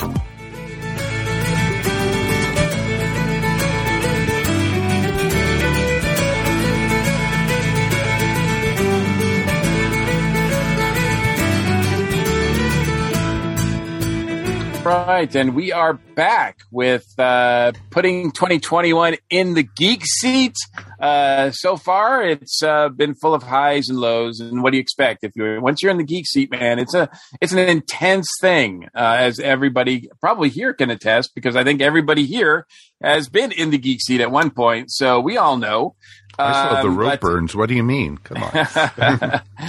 But uh, so right now we're going to start with uh, this category: our favorite word, phrase, quote, pose, whatever you want to call it, like your favorite like moment, uh, sort of. Um, uh, that was in 2021. Uh, this could be in something that was in a movie, TV, comic, uh, or in even real life that somebody said. Um, but uh, we're going to start with you, Ashley. Yeah, so kind of at the beginning of 2021, I chose a theme word for the year, and that word was mindfulness. And I wanted to just be very purposeful about how I went about the year in terms of like my mental, physical, and emotional health, and how I tried to kind of apply that in um, the realm of geek stuff is that when I'm watching a movie or a TV show or book, trying to just be more present. I know sometimes in the past it's easy to be like scrolling social media or multitasking. And then I find that sometimes I may miss parts of the movie. So just trying to be more mindful and really be in the moment a little bit more and also trying to um, not necessarily like restrict my geek spending, but be more purposeful about it like everyone knows, I'm obsessed with Star Wars, and it's so tempting for me as I go through the store. If I see a product that has the Star Wars logo on it, it's like must put in cart. But trying, but I have so much memorabilia sitting on my shelves at home, so just trying to be a little bit more purposeful and mindful about the pieces that I buy. Choosing like what does this mean to me? What makes this unique? And something that I really like to do is if I go to a con, I really like to buy a piece of artwork. And I feel like that gets to support the artist who created that. And then it also comes with a memory of the convention I went to and is also something a little bit unique. Like I feel like some of these artworks, this isn't something that everybody necessarily has or came from like a big box store. So that's one of my, um, kind of the theme that I went through in 2021 and hopefully kind of carry that into the next year as well. Awesome. awesome. That is an awesome way to look at that category too. I don't think we've ever really taken the category to that ex- to that extent or that angle before. So, uh, very good. I appreciate that. Um, Adrian, what about you? Any favorite quote or pose or uh, word? Absolutely, although not as uh, insightful as as Ash's one. That was great. No, the rest really of us are like, that. oh, we just had like a like yeah, I was like, damn, that's deep. I gotta, I gotta start thinking like that. Um, that was like my one will, thought for the year, and now I'm done. It's all downhill from here. Uh, well, first impressions count. I'm like, she is wise. um, I, uh, I gotta say um, that what I love the most, you know, there's a lot of great quotes that came this year, a lot of great lines uh, from all the various spectrums of stuff we've talked about. But I gotta say, not to be boring, but one of the things I loved was finally hearing on screen the correct uh, the, the correct arrangement of with great power must come great um, responsibility which is you know it's it's it's it, which is how it originally appeared for the very first time in the in it, when it was in the comic books uh, from the narrator from Stan describing it. And you know we've had it you know the Raimi films had with great power comes great responsibility. And then I don't know what they did in those amazing Spider-Man films where they just kind of ate their own tail to avoid having to say that so it didn't feel like they were compared to the Raimi films. And then in the in Captain America Civil War, the, jumping through hoops. He's like, if there's something you can do and you don't do it, then it's your fault. I'm like, guys, just say the line. and then finally this year we got with great power must come great responsibility from Aunt May. And I, I just thought it was a lovely moment. And it, and it was one of those other great parts of the movie that was really saying to you, the audience, this isn't an egregious wink, but we get you and we get what you want from this. And just let us take you there. And I thought it was great. It also sealed her fate. Oh yeah, it sure did. I was like, she's a goner. yeah, like I kind of thought so before they were heading that way, but as soon as she said that, I'm like, R.I.P. Aunt May. uh, that's no. right. That's it. I was like, no. Goblin. so, yes, yes, yeah. That's another thing about the the MCU's Peter Parker that kind of just I'm like he just doesn't feel like he's there yet, and like we've said before, he's now, he's now there. So, uh, Mike, Mike, do you have a favorite word or quote? Oh, do I ever? Oh, do I ever? It's a very simple word series of words, and came out of WandaVision. It was Agatha all along. Ah, uh, yes. It was awesome at the end, I think of the episode when you know they revealed who Agatha Harkness was, and you know she just wasn't the nosy neighbor that she was actually the witch, as in the comic book she was, and it was awesome. And the song, I even have it on from iTunes. I downloaded it. It's it's just so quirky and so wonderful. It felt like a mix between the Munsters and the Addams family almost. and it, it, it was just it was great, and I loved I loved hearing it, and it's it's just like a pick me up. And Kathryn Hahn was awesome as Agatha Harkness. It was wonderful. And for them to announce that she's going to be back in a new series coming very soon to the MCU. Spoilers, but it's going to be very, very interesting to see. And, you know, WandaVision, it was the first of the MCU series. And it was wonderful to see. And, you know, I was like going, oh, is it going to be dark like the Netflix series or is it what's it going to be like? And they captured the magic of the MCU right off bat, and I loved it. I, Huge, just love for WandaVision. Just thought yep. it was great. It was so yeah. well done, and each week was a different TV era. And I'm a TV geek, so I mean that's like, yeah. I mean I mean I, that's what I was going to say. I was just like, for me, massive fan of TV history. You know, you watch shows from the 50s, 60s, and each week the meticulous effort they went to to get the style right, from the coverage, the wardrobe, the way that it was staged. Every week, you'd be like, oh my god, now we're in the 70s, like it was just a, just doesn't even, doesn't get enough credit, even though it's widely loved. Doesn't get enough credit for how good it was, in my opinion. No, exactly, and even you know to the little bit of the two Darrens with having the two Quicksilvers and the little you know like going, oh, they're bringing the X Men in finally. With, with that and with No Way Home, like Kevin Feige, he's just having fun now, guys. He's like, I think yeah. we've earned it. We did that Avengers movie. Now, guess what? I'm bringing Doc Ock back. It's it's all happening. Yeah, yeah, exactly. Oh, we're going to see Hugh Jackman as Wolverine somewhere popping up. You know that. Oh, Multiverse of Madness. Keep an eye out for that. Mm-hmm. And uh, he's having his cake and eat it too. And uh, I agree with uh, everything you guys said about WandaVision. I thought it was amazing as well. Um, I, I, think when we reviewed the show, I had said that uh, you know, I, I loved the format. I think they uh, did an amazing job, an incredible job. It was ambitious. Um, I had a little bit of problems with the way they didn't stick the landing at the end, but, but you know, I mean, look, it's been what, uh, like I said, four Marvel movies and five Marvel series later, we're still looking for Mephisto. Like, like we just like every time someone's like, "Oh, I think it's Mephisto." Oh, no, like you know, yeah. people saw him like you know everywhere. Like he's just lurking everywhere in the MCU now. Um, so uh, thanks for that red herring, guys. Um, Maybe Mike anyway, is Mephisto. Hmm.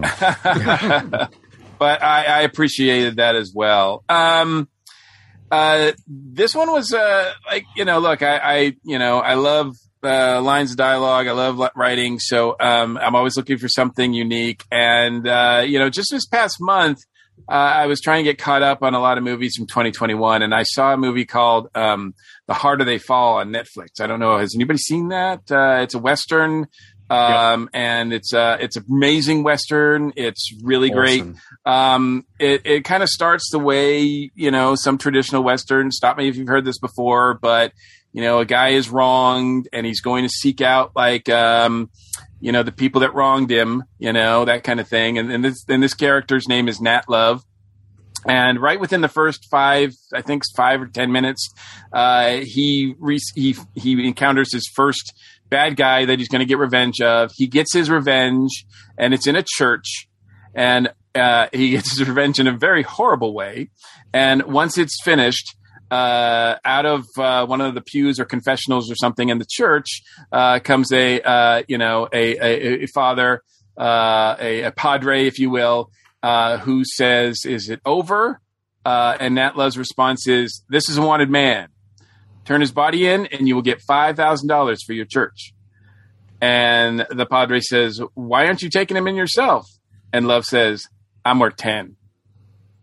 And uh, I just thought that was a brilliant line. I don't, I've never really heard it that way before. And I've watched a lot of Westerns. Uh, and I've seen that scene play out very much. And I thought it was very clever.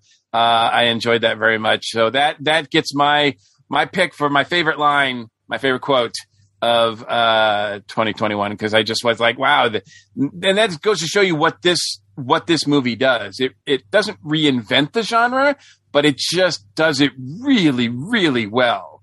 And if you Yeah. haven't seen this movie, um, uh, all I can say is that I haven't even mentioned Idris Elba yet, and and Idris Elba, it's one of his best performances in anything.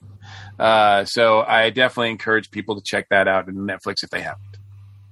Uh, any other quotes, lines, words? No. Okay. All right. Well, we're going to then move away from things that happen in fiction and and look to things that happen in real life. And I know that this is a this is a mine this is a potential minefield when it comes to the last couple years. But in 2021, um, and and look, I'll start in, in my favorite geek out moment in real life of 2021, and I will start this off. Um, was uh, Dragon Con, the return of Dragon Con. Um, uh, look, I, I, I don't need to say exactly how much Dragon Con means to me. I mean, I host a podcast about it, which I've been doing for 10 years, Mike. Has that been? Um, and, uh, it, it's, it's, it's just so special. And the previous year when they couldn't have it, at least couldn't have it in person, they had it virtually. And I do give them a lot of credit. I think I probably gave them credit on on when we did our geek seat for 2020 because it was it was a great lifeline. It was a great like kind of thing to kind of hold us afloat, right? Um, but it wasn't really Dragon Con. I mean, I, I it didn't take me but a few minutes. That once I was among the many folks that go to Dragon Con that attended this year, we were all wearing masks. It was it was fairly safe. Um, but a minute I was there, seeing costumes, seeing the hotel, seeing friends again, I, I got really emotional, and I it just was probably the most emotional moment that I've had all year, in a, in a, in the best possible way. I mean, these were tears of joy, um, and uh, you know, not not to mention that it was my best selling show in five years. Uh, so people were, were came by and, and bought comics and and uh, and I, I and I got to meet new people and do panels again and you know this is it- it's it, it just felt like home. I was coming home again, and uh, I have to say that that that was really amazing. I mean, seeing Spider Man was really awesome, but the, the Dragon Con was like a hundred times more like just impactful for me. Um, so that was my favorite geek out moment with a lot of geeks that I shared with. Um, Mike, would, would, what was yours? Was that was that among your list as well? It was among my list, is going back to conventions and Dragon Con particularly was up there on my list. And it was because Dragon Con is our geek family reunion every year. And it's always great to see our friends, see our family. We got to meet Ashley in person at Dragon Con. It was awesome. And not this year because, you know, she was busy with being a mommy, but it was awesome about that. But it was always great to get to be, be with our friends from ESO and so many across the board. We've even had friends, you know, come internationally to Dragon Con, and it's just amazing, you know. I th- and it was the perfect size this year too, because they cut and capped attendance, It's true. and it it felt like Dragon Con from ten years ago, like you said, and it was it was awesome. But that wasn't my number one event, truthfully. My number one geek out moment was getting to go see live music again. Being able to see live music responsibly, having masked up, having to show my vaccine card, and going to see concerts where everyone is still masked and sitting and enjoying themselves at concerts. It's awesome. And the highlight for me was seeing Ben Folds. Um, I got to see him front row with the Atlanta Symphony Orchestra, and it was just amazing. And, you know, we went with uh, our friend Alex Autry and his wife Tally and my friend Aaron and, of course, Judy. And we were just literally we were staring at his socks. It was awesome. That's how close we were, and it was it was just an amazing night and everything. And we also got to go see the Monkees this year. Mike and I got to go see. Uh, what was it, Davy Jones? Not Davy Jones. Sorry, we got to see Mickey and Mike, and Yeah, Mike was and Mike saw uh, Mickey and Mike. It was and it was awesome. We got to see Mike Nesmith like two months before he passed away, and Wow. it was it was it was an awesome, awesome show. And you know, being there in person and say, "Hey, we were there to get to see him," and you know, like almost like a once in a lifetime type thing, and it was pretty awesome.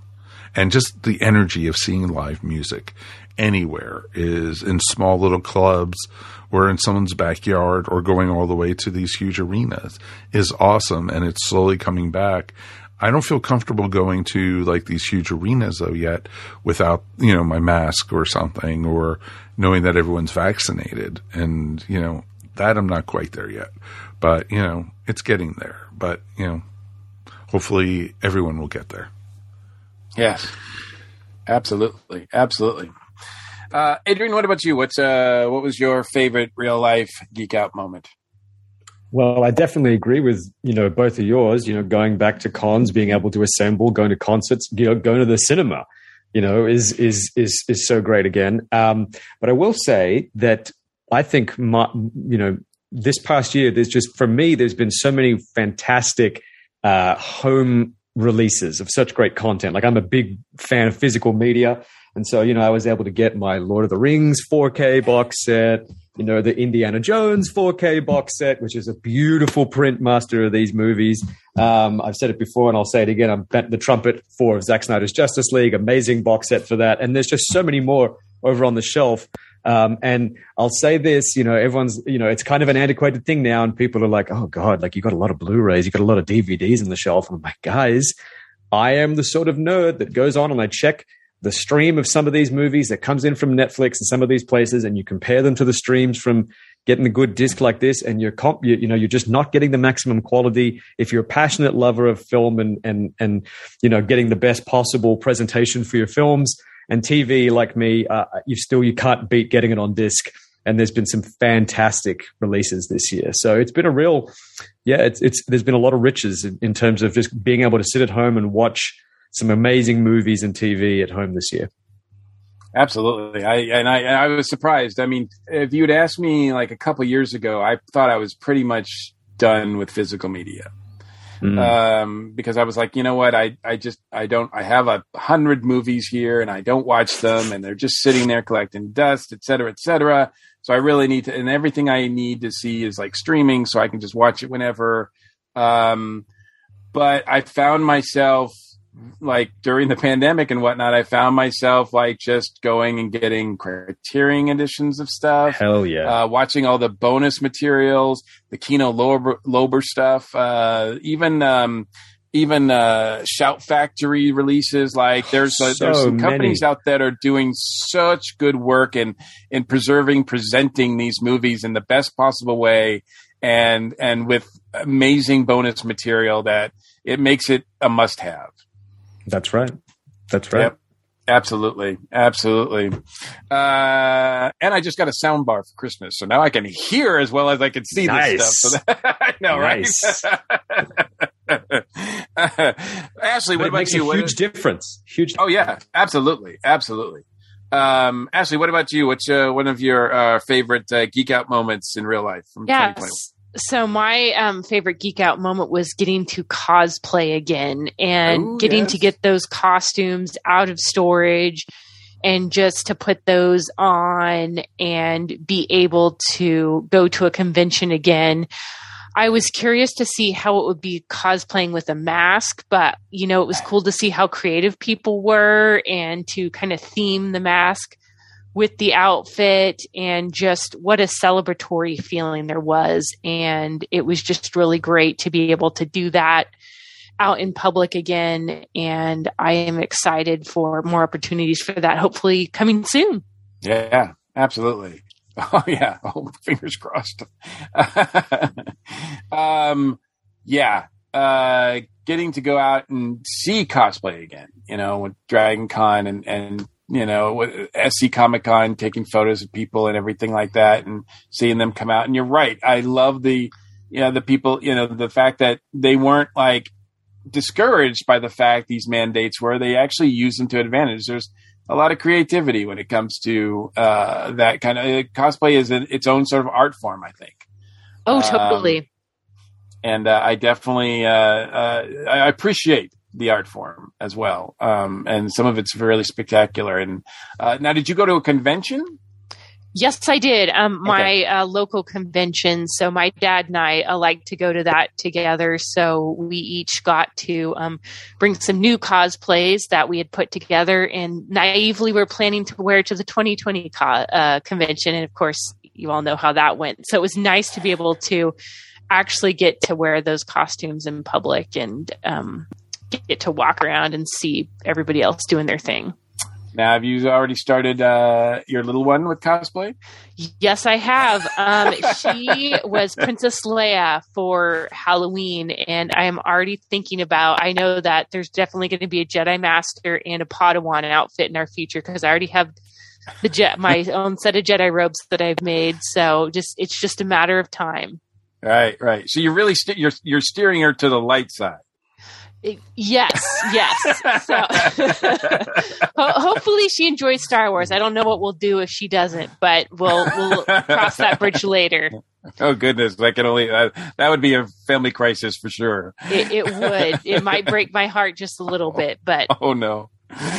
Um, anybody else have any other uh, things that they did experience this past year that was a highlight? Um, certainly, like Mike, uh, seeing live music for me was pretty good. I didn't do as I never go as much as the Fabers do. The Fabers always go out and see tons of live music, but I got to see a few bands, including our good friends Ricky and Bambi, who I saw a few times with as the Possum Kingdom Ramblers, and by uh, with uh, doing solo shows, and and I always enjoy that. Um, uh, that's a good time, as well as um, one of my favorite artists who is touring again, Davey Knowles. I have to give him a shout out because uh, I was glad that he came back uh, around these parts. Um, so it's nice to see him because he was the last concert I'd been to prior to the lockdown. So uh, to to to see him um, was pretty cool. And uh, and we got to go to conventions again, which was awesome. And uh, I had my first experience running a track at a convention, which was uh, something I never thought that I would do. And um, but that uh, explains the, the, white hair in his beard, folks. yeah, no, that's no, it's ten years of podcasting with you, my friend. Um, uh, see, I see you've got some too. so, uh, um, but no, I really appreciate the folks at Monsterama for giving me that opportunity, and uh, I hope to be back this year as well. That would be great um, to experience that again, as well as many other conventions. Um, I'm certainly got a few on my schedule already. Um, so hopefully, fingers crossed, things uh, keep or improve uh, to the point where we can we can uh, do that um, again and, and not worry so much. Um, anything else? All right. Well, now we got to get to the flip side of that, which is most disappointing moments, uh, geek out moments anyway, that you've had in real life. Um, uh, Ashley, we'll start with you.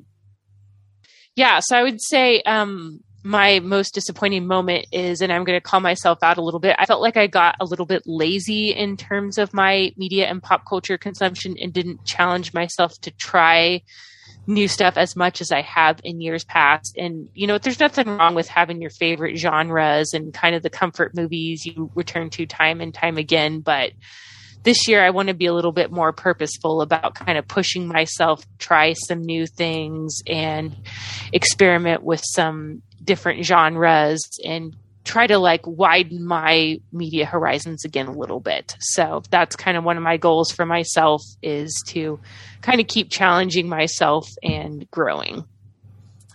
It's it's it's a admirable one thing to do, and I, I get you. Uh, I think we got. I sort of feel you because I got sort of used to in 2020 we didn't really have you know at the end of the year I looked around I'm like well there's not a lot of movies to choose from to put on a 10 best or whatever list or whatever because there wasn't a lot and I thought the same thing about 2021 I'm like well there's probably going to be a few more and then I started looking at a lot of other lists that were online about 2021 movies that had come out, 21, 20, 2021 TV shows, whatever. And I'm like, man, I've never even heard of like half these. Like, where have I been? Like, all these movies have been released, and I'm like, I wasn't paying attention at all. And I think uh, the majority of people, you know, certainly if it's Marvel or if it's you know Star Wars or a big tentpole thing, even if it's Marvel adjacent, like something like Venom Two, it does really well. But if it's not, if it's something by you know Edgar Wright, or if it's something by Guillermo del Toro, or if it's even something by Steven Spielberg, people just don't show up. They're not showing up at the theater to see these movies, and I think um, that's a that's a big disappointment as well. As far as you know, we get kind of trapped in those boxes. Yeah, and like just realizing I am embarrassed to admit I haven't seen Last Night in Soho yet, and there's been some really great stuff from, like you said, big name directors. So I'm hopefully going to be up a little more on that in this coming year. Awesome. Mm-hmm. That's awesome. That is really awesome. Adrian, what about you? I uh, I got to say that for me, uh, you know, it, this this might be something that's perhaps limited to Australia, so it might be a little bit niche in that regard. But something I've noticed since we've all been going back to the cinema has been a rise in people talking during the cinema during movies and just kind of being disruptive. Um, and even though, you know, I'm not talking about things like, you know, you're watching No Way Home and everyone in the movie cinemas, you know, losing their minds, the theater's going crazy because everyone's loving it. That's a different thing, you know, like that's a, that's, that's part of the reason why you go to those movies. But just there's been people talking and whispering and it's just, it's, it, for, I think people have kind of forgotten now that when we do go out to the movies, you're not in your living room, you're not streaming. I know we've been home for a while, but guys, let's all just double down and try to not destroy, you know, ruin the experience for for other people in the in the cinema. Like the other day, there was a, a fight that broke out in the cinema between. I, I wasn't even involved. I'm usually the person, um, you know, telling people, asking people to be quiet, politely, of course. Um, but a, a, an, an, argument. Uh, there were a bunch of people whispering during a film, and someone else across the. Was, if you're not enjoying the movie, then why are you staying? And it was like, oh my god, it's finally happening. They got they're coming to blows, but yeah, everyone, let's just try to keep our voice down during the movie, right? Agreed Yeah. with that one. Because we during Spider Man, Judy had to turn around and go, Shh! you know, at least twice, Yeah. and it's like That's- it's the most me. annoying thing, you know, and it's just like in the you you heard someone in the background, how dare she shush me? I'm yeah, it's like oh god, why the hell are you at the movies? Exactly. Yeah. Anyway, It is- so. it is it is disappointing for a lot of reasons, and I think for me, uh, it going to the movies and watching movies, reading has always been a form of escapism, and I don't mean that in a way that my life is so hard that I need to uh, like I need a release from that, but it's that like when I see a movie or a TV show or something like that, I I I I want to invest all my time in it and all my attention uh, because I want to get enveloped in that world. I want to, I want to, I want that person, I want that artist, that director, the, the, the cast, whatever. I want them to take me on a trip to something, someplace I've never been before or see something that I've seen before in a new way. And, um, it always bugs me, you know, when, when people don't respect that. Um, Yeah. because I think that's the point. Like, otherwise, if it's just going to be on the background, you're not really going to experience it like as a as a i'm sure you could relate to this as a as a as a filmmaker and as an artist like if people aren't paying attention it's like really like just a, it's disrespectful It is. It is. And It's not and just movies- annoying. Movie theaters. Exactly. Movie theaters are meant to be sensory deprivation tanks. You know, we go in there, we turn off the lights, everyone's looking in the same, and you're just meant to be enveloped in the story. And if we could afford to each have an individual cinema, I'm sure we could. But at the same time, it's fun to be able to do it with a group. And as you say, when you're feeling those group emotions and there's an electricity in this in the room, and you go, you know what, my experience of watching that movie was actually made better by seeing it with other people. Those are all really, really great things. Um, but we've got to have a bit more respect for everyone else who is just there and, and wants to experience it and doesn't need to hear you talking about your grocery list or being on your phone. right Anyway, there endeth my rant. If, absolutely if you're bored with the movie, leave. Walk out of it. Leave. Don't bother other people who are enjoying the experience of being there. Exactly. Yeah, and you're always going to get this people be like, "I paid my fifteen whatever bucks or whatever, you know, I get to do whatever I want." It's like that's not the way this works, and I don't That's not the social would- contract we've agreed to, guys. exactly. Like, yeah, yeah. That's not. uh Yeah, I understand. I understand. It's and it's and I'm sad to hear that. that I have not experienced that myself. But then again, uh, outside of my Spider-Man experience, most of the time when I go to the movies, it's really early in the day. They're first showing, and I, I there's not a lot of people there, so I don't Mm, really experience a lot of problems because. There'll be like you know five of us in there, and uh, you know, and and most of us are alone. So that's so no talking. and you're all right? there for the same reason. It's like I'm doing We're it all now. there I'm for the same first. reason. Yeah. exactly, exactly, exactly. We're geeks. So- We're alone. It's okay.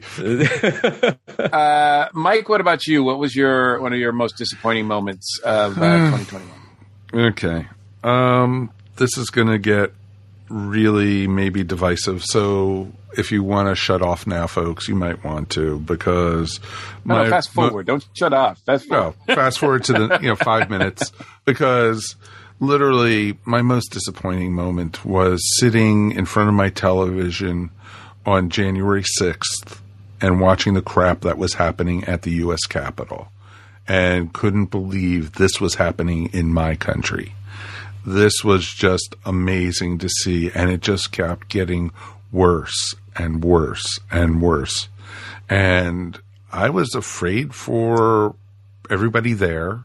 I was afraid for the police. I was afraid for the soldiers who were coming in, but and I was afraid for the senators and the congressmen and the vice president.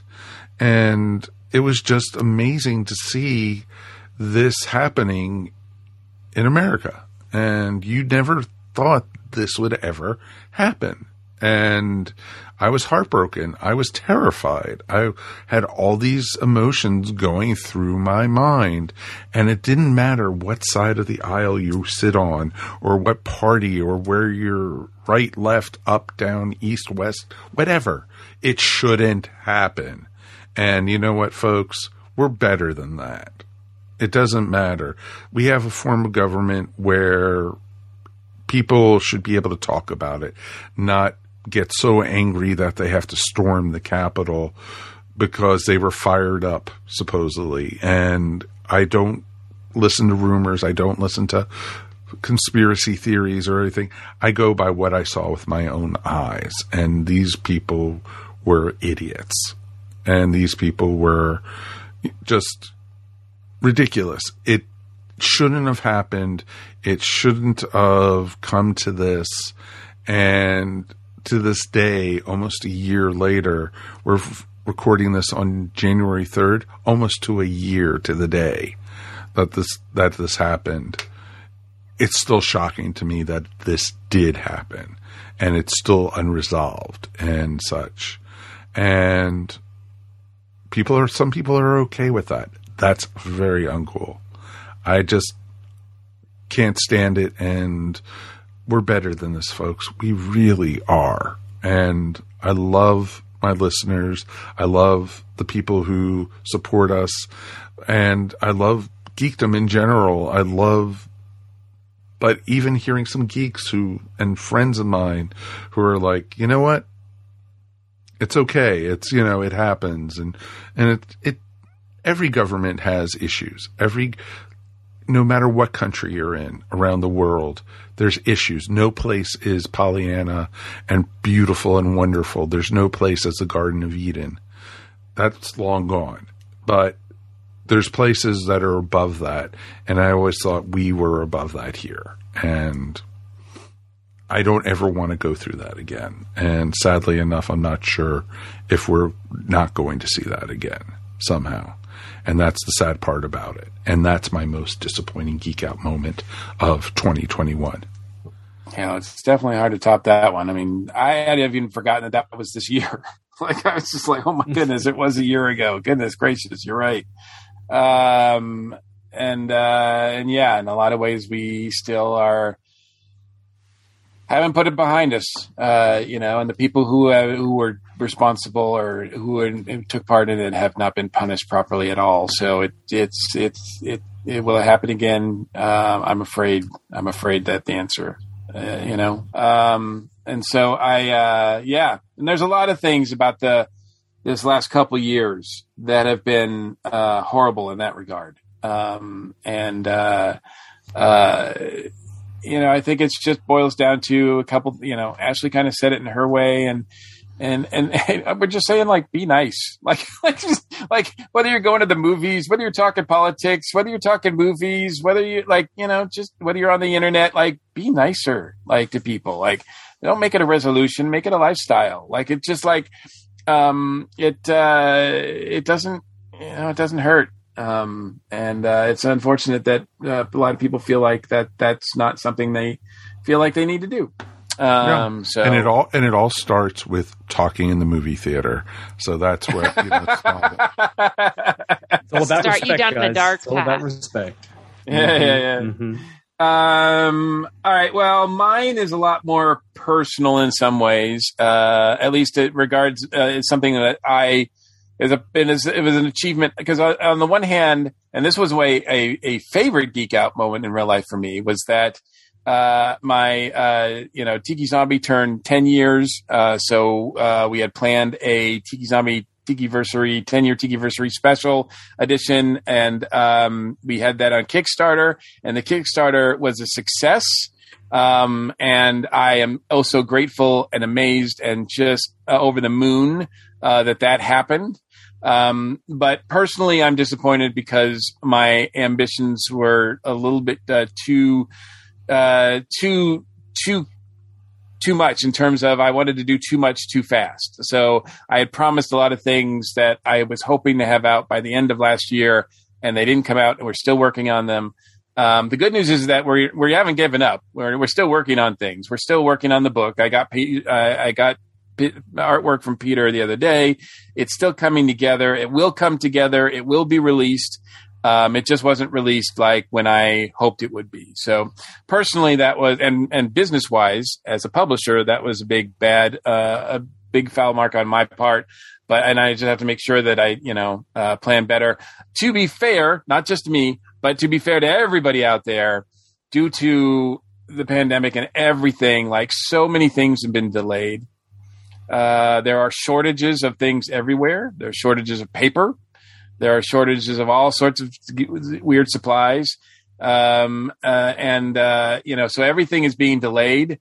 So, um, I certainly don't look at it as a, uh, a failure on anybody's part that if I get something late, um, uh, so I, I'm hoping, and people seem to be showing me the same appreciation because nobody has complained, nobody's bowed out of their their pledges to me or whatever. So I'm pretty thankful for the the people that I had that uh, that uh, have gone on this trip with me, and they will be, uh, you know, 2022. They will be rewarded. Uh, I'm, I'm I'm already thinking of some extra bonus stuff that we can throw in there, um, not to make the pro- uh, not to make a long project longer, uh, but uh, um, and and we are, you know, it's important to me that we get it out, but it's all it's more important to me that it gets out and that it's done right.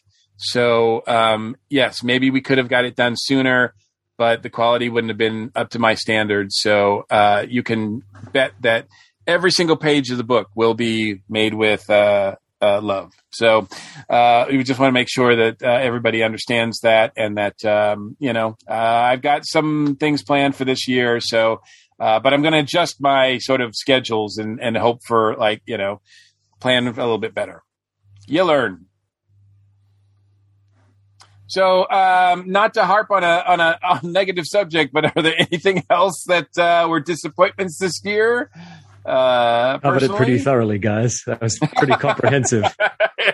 the world. No, just kidding. Uh, um, so yes, we have alienated millions of people. So I think we've done our job. Um, and, uh, yeah, so we're going to take another quick break and then we're going to come back, re- reset ourselves, and we're going to talk about what we're looking forward to in 2022. Who's been messing up everything? It's been Agatha all along. Who's been pulling every evil string? It's been Agatha all along. She's insidious,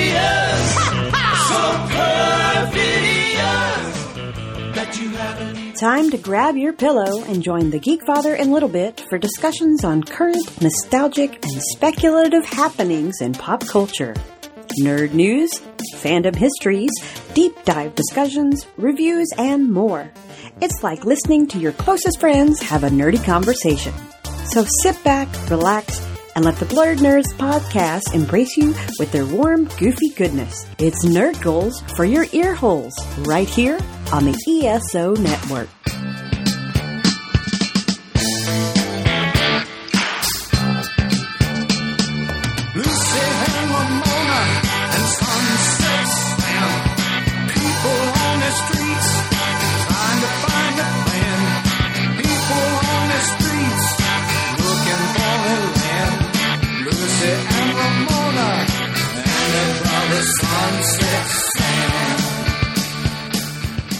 Right, we're back, and 2021 is done. We are through with it. Uh, we are finished looking back on the good, bad, the ugly. Um, everything about 2021 is in the in as Mike said, is in the books. Uh, so we close that chapter. We've closed that book, opening up a new one. 2022 is here. Can you believe it? Um, difficult to say because 20, you know, 21 follows 20 so easily that 22 is going to be like, you feel like when you say 2022, you feel like you're missing something in the middle there.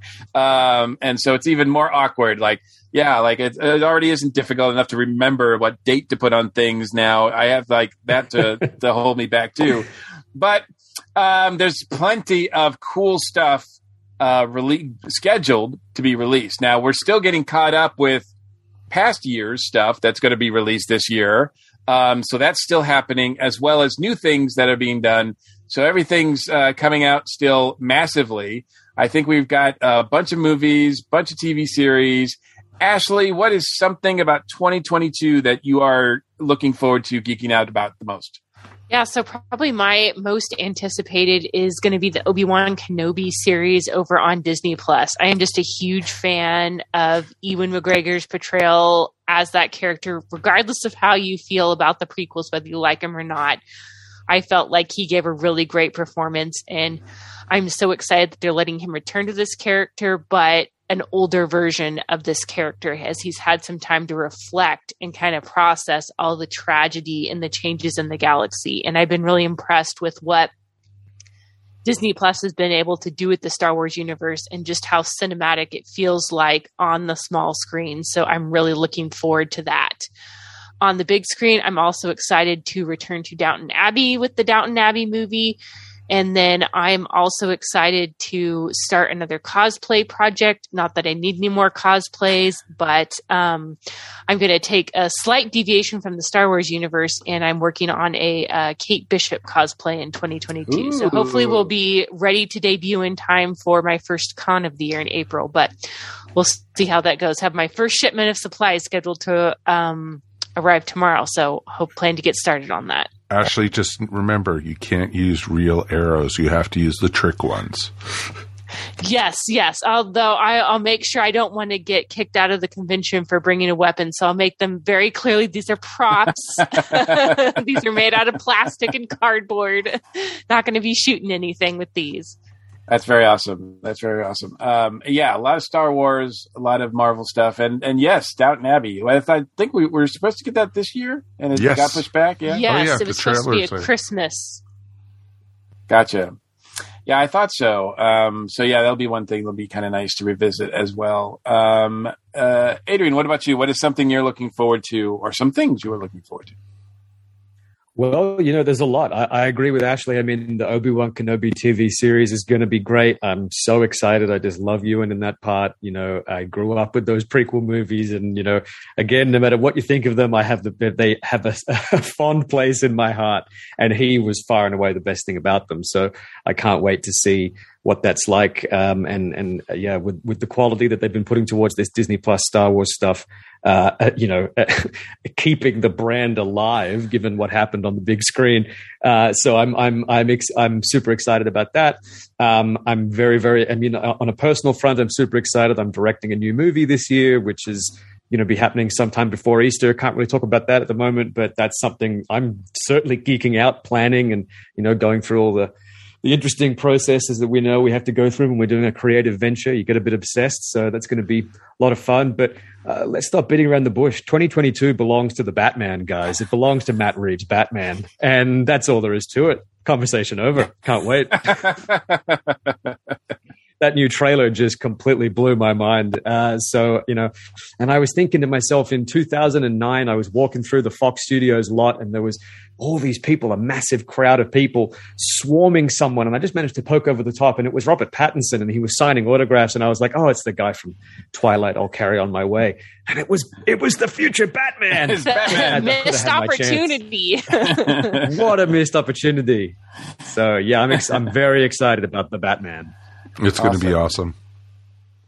Yeah, we're gonna get that pretty early, right? Is that is that March? March.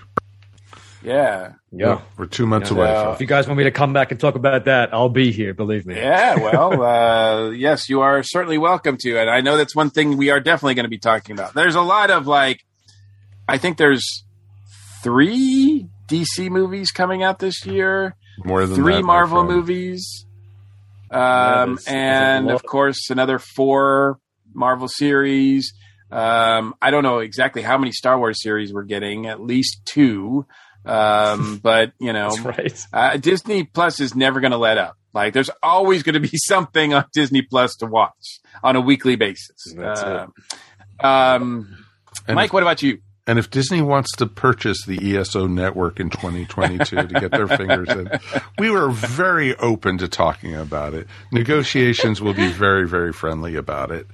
So, very cool. Um, for me, for 2022, the thing I'm looking forward to most is continuing doing this podcast with Mike. And it's going to be awesome to continue with new guests, new maybe some new formatting, some new ideas that we've played with. We brought bringing you a brand new spin-off podcast.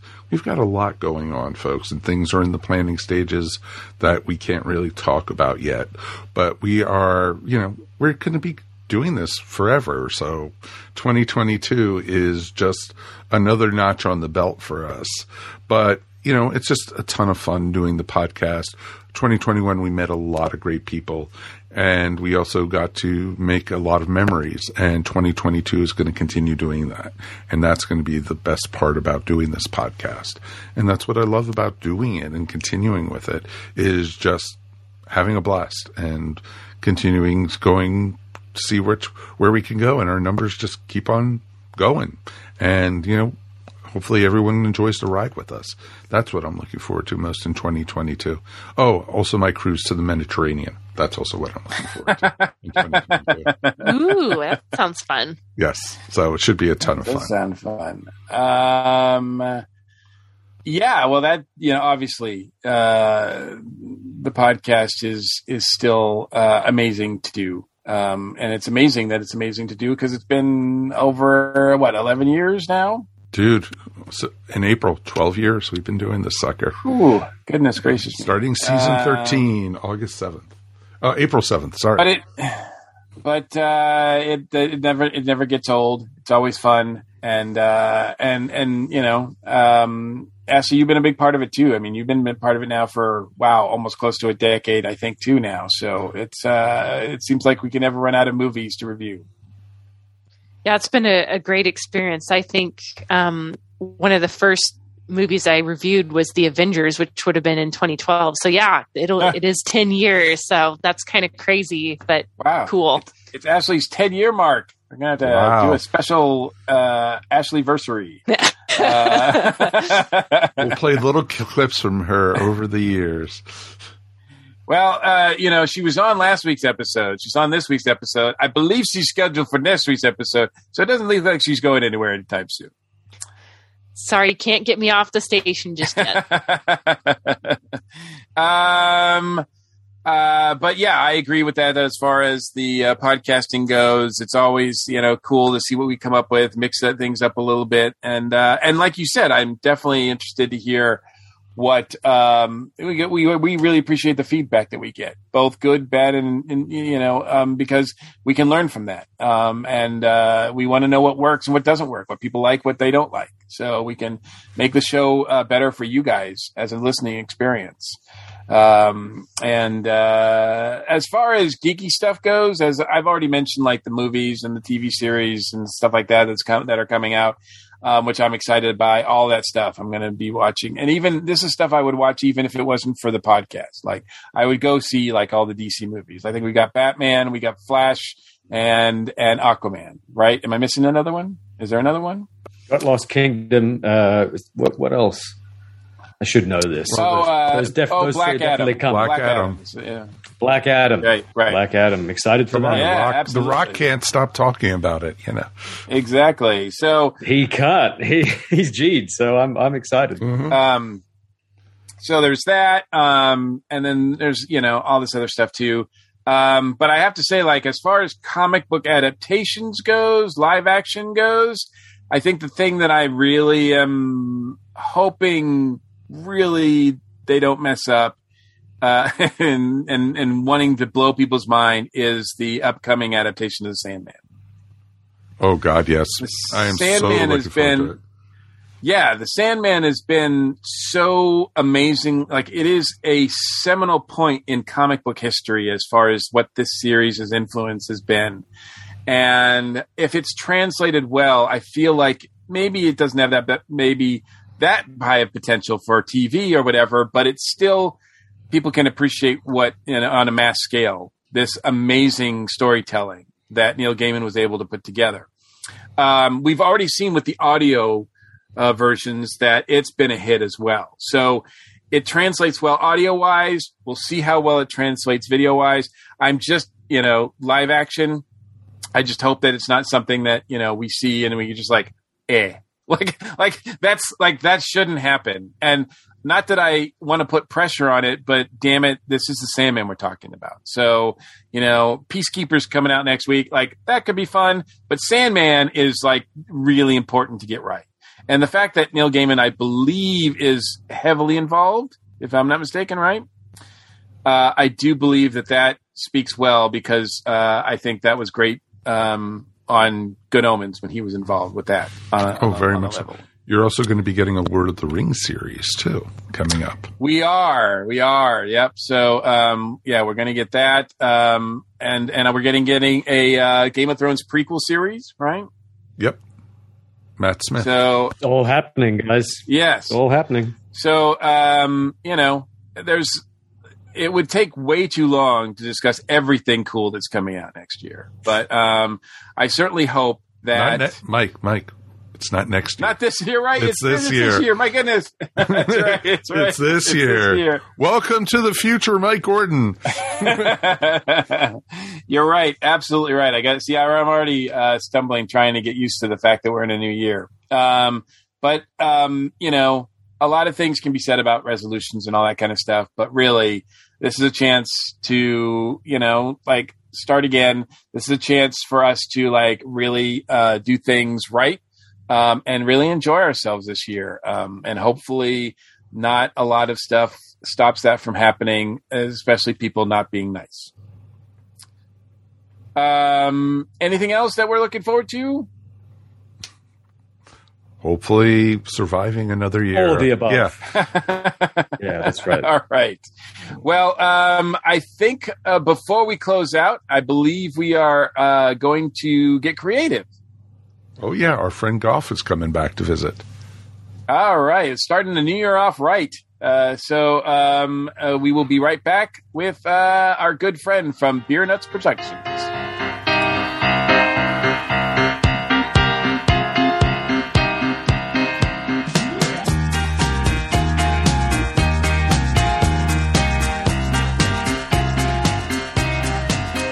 Welcome to a Geek Girl's Take. I'm your host Angela, and this week this Geek Girl is talking about the first episode of the Book of Boba Fett. I, like most others, have been eagerly awaiting the Book of Boba Fett after it was announced when Boba Fett showed up in The Mandalorian. And I really like what this episode did. It gave us a lot of backstory on what happened to Boba Fett after he fell into the Sarlacc pit, while also showing him establishing himself in Mos Eisley. The backstory parts I really, really liked. Getting to see how he got out of the Sarlacc, and then how his armor was taken by the Jawas and later found by Din Djarin, and then explaining his gaffi stick when he first appears in The Mandalorian. All nicely done. However, I did think his parts in Mos Eisley were rather slow, and the fight towards the end seemed very lackluster.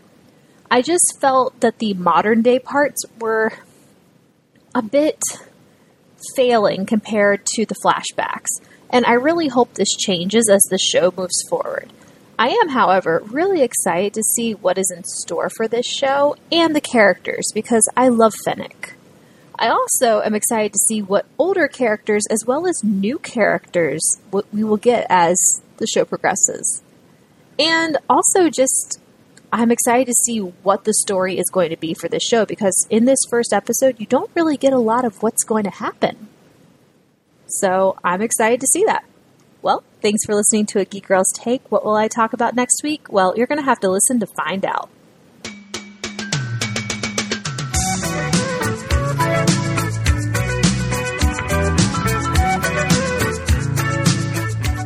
Welcome back to Earth Station One. Now it's time for the creative outlet segment, and we have our friend Gough from Beernuts Productions joining us once again. Welcome back, sir. Well, ha- happy New Year, and uh, yes, thank you for thank you for having me back on uh, Earth Station One. It's always great to chat with you, fellas. Gough, it is awesome to be talk to you again, and very happy New Year to you and yours. And you have a brand new video, a wedding video, or the do's and don'ts of weddings. It should be. That, that's uh, yes, uh, uh, another mockumentary, and this time it's weddings that I'm pulling apart at the seams. And uh, so, yeah, it's a uh, it's a forty minute documentary all about weddings. So we take you all the way through from the getting ready before the ceremony to the, all the things during the ceremony to the photos, and then of course the uh, reception and all the things that happen in and around a wedding reception. So I tried to make sure I didn't leave anything out, and uh, yeah, that's why it goes for so long because there's so many different aspects to a wedding. So I just wanted to make sure I made fun of absolutely everything. oh, very much so. And it ties in really nicely to, you know, with weddings here in the States, wedding season is right around the corner because a lot of weddings happen spring and summer here. And sure, the same thing with Australia. And it's, it's great, you know, for people planning weddings or if you've had a wedding, you get a chuckle or two or, and it's, it's just awesome. And you, you don't you don't let up at all, which is awesome. And you don't pull any punches, which is even better. Well, yeah, I, I think uh, subtlety and Gough uh, don't really go hand in hand. So, no, I would not. Uh, I would not use that word to describe you, sir, in the best possible way. oh no, no, I, I embrace it. You know, it's. Uh, I was actually chatting to one of the actors that was in the film last night, as it happens, on the phone.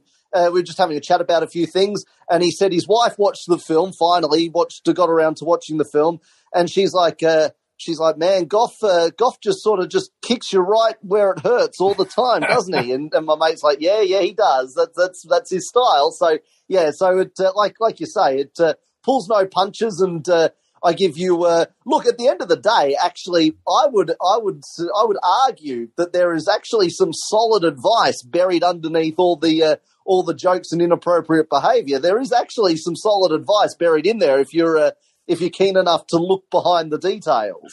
Oh, very much so. There is some very wise advice. And it's interesting because a lot of the advice actually that you give in this actually hits a little too close to home. Remembering when I, Judy and I got married years ago, and it was just like, wow. Was was he a fly on the wall or something? Was he there? Do you want to give us any examples, Mike? Anything, anything in particular that stood out? Mm, let's see. Couple things with the photographer, and it, you know, you know, and then also, of course, this speech the uh, father of the bride gave, and it was real interesting. I think my mother-in-law gave almost the same exact speech, and which which kind of was like kind of frightening.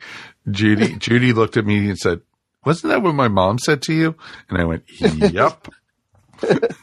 well, whereas I did mine for comedic purposes, yours was more frightening and scary. Oh yeah, oh very much so. And you know, it's it's been 18 years, but it still hits home every day. So it, it, it it's it's kind of really frightening there. And and I think uh, you know, I mean, I've been in a long term relationship uh, with my uh, with my partner for a long time, and whenever Michelle and I are asked like, "Why don't you get married?" Now I can show them your video and explain why we've never gotten married. well, I'm glad I could help. Yes, indeed. and you were pretty much right on about the alcohol. You know, that's what everyone's there for. well, yeah, yeah, the free food and free booze. So, but uh, yeah, like I say, in, in the film, there's a uh, the, well, yeah, the uh, the best man is is not the only one who's uh, who's on the booze, but uh, yeah, it it can get pretty wild and out of hand at times. No, I totally understand that and everything. And it it's awesome, you know, what comes out of your mind, man. It's just awesome. And each one of the videos you're doing is so different than the others. And it's but I could also see a constant evolution in your projects, not just the length in your projects, but the the topics and everything. And it's really interesting to see. And it, I appreciate that, man. It's no, no, I genuinely appreciate that, and that's really good because look, I, I genuinely, when I write a script after I finished it, I always like to make sure that it's different from previous work that I've done, so that you know, I, I, make sure obviously I never repeat a joke, but there's more to it than that. I've got to make sure I want it to have a slightly different, uh, even though it might be another mockumentary. I mean, there's so many ways you can make a mockumentary. So I need to make sure that it's not something that I've done before because the last thing I want is for people to go, ah, I've seen that. Uh, it's getting boring now. It's, uh, it's all the same. I don't want that at all. I want everybody to always, you know, be entertained and to sit down and watch something. I mean, I know I've got my own unique style, like you say, my comedy is my brand of comedy is is quite sort of different, I guess you would say. But it, uh, I want to make sure that the style of film is always a little bit different, so that, uh, like you say, there's uh, every time you watch it, it's something new and something different, so that folks out there never get bored or never get, uh, yeah, always enjoy what I do. That's really important. I can I can honestly say that whenever I uh, click to watch a video of yours, I never know what to expect. That's good. That's very good. I'm pleased. That's a great. I know. I mean that in the best possible way. I was like, yeah, I never know. It's uh, it's because, and what I also feel like too is that you don't feel like you're that restrained, right? It's always uh, you feel pretty pretty pretty free and loose. Absolutely, and I think that's really important. See, I'm very lucky in that you know there's uh, Beernuts Productions is 100% independent, so I don't have anybody saying to me you can't do this joke or your film has to be a certain length or you can't do that or say this. I can do whatever I want, which is cool. I mean, it means that if uh, you know, it's, it's kind of like with, with, the actors. I always say to them because, uh, especially with this one, when you know characters were doing speeches and whatnot, you know, their wedding speeches, and I would say to them, they're like, "Oh, do you need me to do it a bit faster, a bit slower?" I said, "No, no, no. You do it at the pace that it needs to be done. You know, you don't don't have to rush anything." You just deliver the jokes the way they're meant to be delivered, and because nobody is saying to us we have to do anything a certain way. I'm the I'm the boss man, and uh, the goal is to make a funny piece of entertainment. So we tell the jokes how they're meant to be told. So yeah, that's uh, that's cool. That's exactly the what we're going for. We we want uh, want people to sit down and uh, and relax and, and like you say, not know what's gonna uh, what's gonna hit them next. That's pretty awesome, and that's what's great about it because it always keeps you guessing. And yeah, and it's I hate to say it, and don't take this wrong. You're your videos are sometimes not for the faint of heart or the easily offended. Oh no, no. Well, there, there is a disclaimer on the website, and I, I, fully get that. You know, we're not for those people who are easily offended. You know, I, like I'm a I'm a reasonably abrupt kind of a character, and so my comedy uh, is that kind of style. You know, so if you if you do have a bit of a you know queasy sort of disposition, I'm probably not the dude for you. But if you like your comedy straight up and, uh, you know, to punch you between the eyes and to have a bit of fun. But look, at the end of the day as well, I always make sure that I make fun of everybody equally because I think that's important. I'm an equal opportunist offender. You know what I mean? Like, I like to make sure that you know, if you're left wing or right wing, it doesn't matter, man. I'm going to make fun of both sides of the argument, no matter what it is. Even in this wedding one, you know, we make fun of everybody equally. I mean, the bride cops her serve, but then she gives it to other people and so forth and so on. So everybody, everybody cops a fair whack. You know what I mean? Oh, of course. And that's awesome. And that's what was wonderful about it. So, as always, how can people find your wonderful new video? Absolutely. So yeah, yeah, beernutsproductions.com is uh, the one-stop shop. So yeah, just uh, beernutsproductions.com. This is our 24th film. All 24 films are up on the website for people to download and enjoy. Plus, there's audio stuff and all kinds of other stuff as well. But um, yeah, so it's called a guide to a perfect wedding. And uh, yeah, if you just click on the movies page at beernutsproductions.com, you'll uh, see it there. There's also a uh, fun little behind the scenes documentary that we made, which goes for about 12 minutes as well, which uh, gives you a bit of insight into how I go about making a film of this size because I'm pretty much a one man band. So, you know, when it comes to the props and costuming and location scouting and all that sort of stuff, I've got to do all that sort of gear myself. And uh, obviously, being blind like I am, it, uh, things I do are always a bit different to the norm. So that gives you a bit of insight and also onto the uh, production day as well. So it was funny actually uh, Claire, the costume designer, uh, she said to me because we got one in because obviously I know nothing about wedding dresses and the like, and uh, she said to me it was kind of funny on the actual shoot day itself. She said you were doing one of three things: you were yelling, acting, or muttering. And when you were muttering, we were scared about what was coming next. And uh, you get to see a little bit of all of those things happen on the uh, behind the scenes doco, which is kind of funny to look back on as well. So you can check out the Beernuts Productions YouTube channel. So that'll take you to uh, all of those sort of behind the scenes documentaries that we've done. And then, of course, uh, beernutsproductions.com for everything else. And we will have a link to both of those in our show notes. As always. And my friend, thank you so, so much for being here. And, you know, we can't wait to see what your next project's going to be, as always. Ah, thanks, fellas, for having me on. I really do genuinely appreciate your ongoing support for independent entertainment because it's the uh, the best way to see what's going on in the world is is independent entertainment. So, thanks for having me back on. And here's to a good 2022 for all of us, my friend. Cheers, buddy. Cheers. Let's take a quick break and we'll close up the show.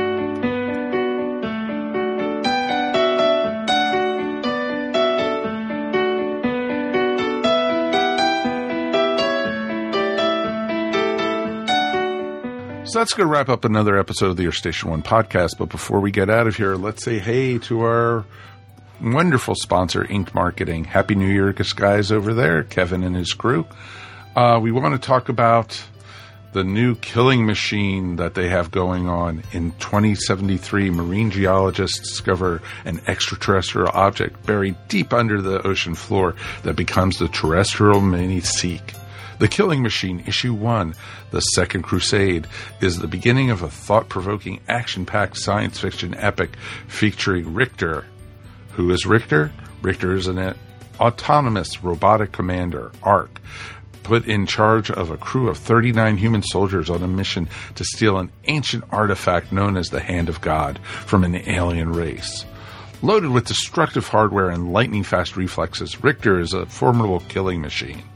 The comic book series is based on the award winning screenplay by Sean Hadsworth, with original art by Michael Fortin.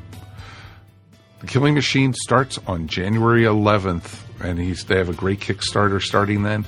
You can check it out at ink.pub slash The Killing Machine.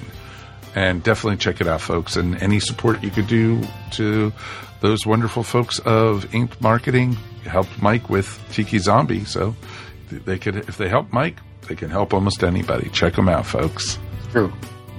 Let's thank our guests for being here tonight. Ashley Pauls, welcome to 2022, my dear. Oh, thank you. Uh, it was a lot of fun uh, doing a recap of the year and reliving all the the great the highlights. Lots of good stuff and lots of good stuff still to come too. Oh, we do. It's only the beginning. It is only the beginning. So it'll be very interesting. Anything you want to shout out about? Yeah, um, you can find my entertainment blogs over on the ESO podcast website. And um, my next post, I think I'm working on some goals for this year of things that I want to do to kind of stretch myself in terms of my uh, pop culture consumption. So, setting up some little challenges for myself to kind of expand my uh, cinematic horizons, as it were. So, looking looking forward to challenging myself a little bit there. Oh, we can't wait to surprise you with some films that you've never seen before. So it's gonna be awesome. I'm sure you'll come up with some interesting stuff. Oh, very much. And thank you for everything you do for us. We do. Oh, thank you. My pleasure. And Adrian, thank you, my friend, for being here. Genuine pleasure, guys. It's always a delight to chat to you guys. Anything you want to shout out about or promote? Yeah, I would. You know, uh, my Twitter is Adrian J Powers, Instagram Adrian J Powers, and uh, I'm a prolific internet nerd, so I'm on there what seemingly feels like 24 seven.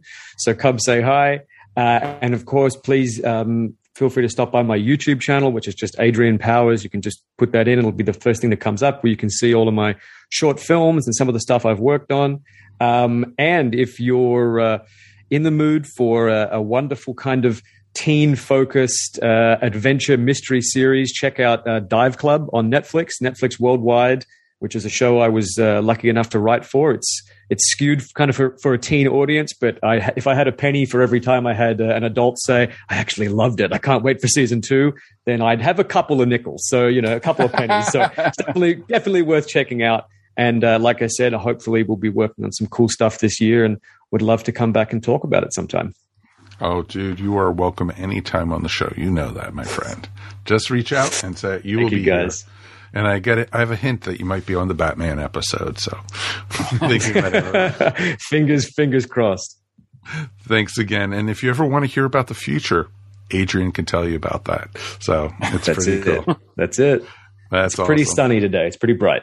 Oh, the future is bright. You got to wear shades, my friend.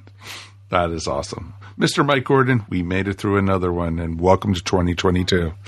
Yes, our first episode of the year. That's awesome. And as always, it's my pleasure. You remember when we said, oh, gosh, I hope we make it through our first year? you know, silly us. Anything you want to shout out about, my friend? Well, I just want to sort of piggyback on on a thing you mentioned about podcasting, and I just want to give a shout out once again to all of our amazing listeners. Um, the fact that during these times, up or down, that we have people that give us um, their time, uh, they tune into us when there's so many other entertainment options out there, um, not just like TV shows or movies or books or podcast, other podcasts. I think there's an infinite number of podcasts out there now. Um, and the fact that people are, are landing on ours and sticking around is just uh, amazing to me. Um, and I, we really appreciate it. And certainly those people who are, uh, you know, financially helping us out with the, being a patron, we appreciate those guys as well. Again, the, that's one of the reasons why we're trying to put together some more rewards for you guys because we really appreciate what you guys are doing. Um, and uh, I, I just can't thank everybody enough. It's still surreal for me to believe as we record these that people like they just go out there and people actually like just spend their time listening to them. Um, it's amazing to me, but uh, uh, it's always nice to hear back from you guys. And uh, I look forward to doing plenty of that uh, this year as well. No, I can't say it any better. He said my shout out for me. That's awesome. you know, that's basically, you know, we've been talking enough anyway, so it's not going to be any problem there. And, you know, like we said, it's so good to be able to talk to you each week, be able to bring new content to you every time. And, you know, we have not done a repeat. We've not done, you know, any kind of best of or anything like that. We have gone 610 episodes and not, and we're not looking at stopping anytime soon. And thank you. Each week it amazes me. We have so and so amount of listeners and you know like mike said it's it's it just thrills. It's awesome. It it gives me goosebumps every time when i look at the numbers and say wow people actually want to hear me speak. That's pretty cool. But i know it's everyone's here to talk hear mike gordon. It's not to hear me so it's it's okay. So it's okay. But you know we're going to knock off 2022 with a bang next week you know why because we're going to get our bows and arrows out, folks, and we're going to be talking all about Hawkeye. That's right. We have a great review going on. it was, you know, it felt like Marvel series after Marvel series after Marvel series, and they ended it with a true holiday bang. It was awesome, and I enjoyed it. It was a ton of fun to be able to watch it, and it's gonna be a great time talking about it. So please join us next week when we talk about Hawkeye. As always, if you need to leave feedback for us, we definitely would love to hear what geeked you out in 2022. Feedback at earthstation1.com. Please write us. We definitely would love to hear from you. And as always, thanks for listening to the Earth Station 1 podcast. We're powered by NSC. You can find them live at nsclivetv.com. Remember you could also find Earth Station 1 wherever fine podcasts are found. You know, just type in Earth Station 1 or even go to Alexa. Hey, Alexa, play the Earth Station 1 podcast. And you know what? It'll come up. Surprise, surprise. It's pretty awesome. And usually plays the newest episode, but you can also find older episodes of it there too. So it's pretty cool. On behalf of myself, Mr. Mike Faber, and of course, Mr. Mike Gordon, the host of the show. And of course, we want to thank our guests one more time, Ms. Ashley Pauls and Mr. Adrian Powers. Thanks for listening. We will see you here next week on Earth Station 1. Please, folks, we made it to 22 let's make it to 23 24 25 26 and beyond. We have a lot to cover and we got we want to see you here all those times. Be safe. Stay relatively comfortable with what's going on. Get your booster shots if you haven't yet. Get vaccinated. Come on.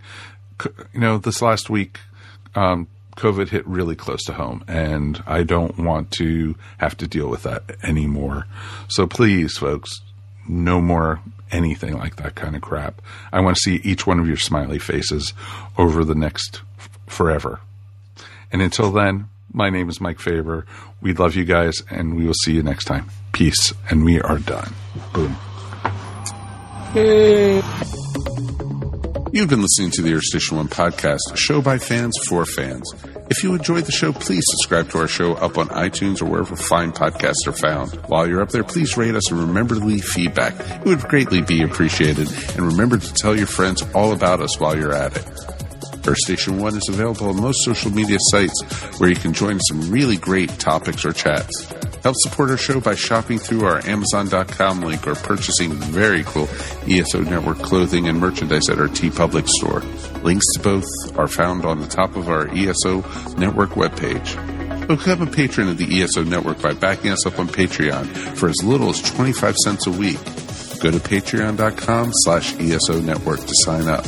We want to hear from you. Please write us at earthstation1 at esonetwork.com or call us at 404 963 9057.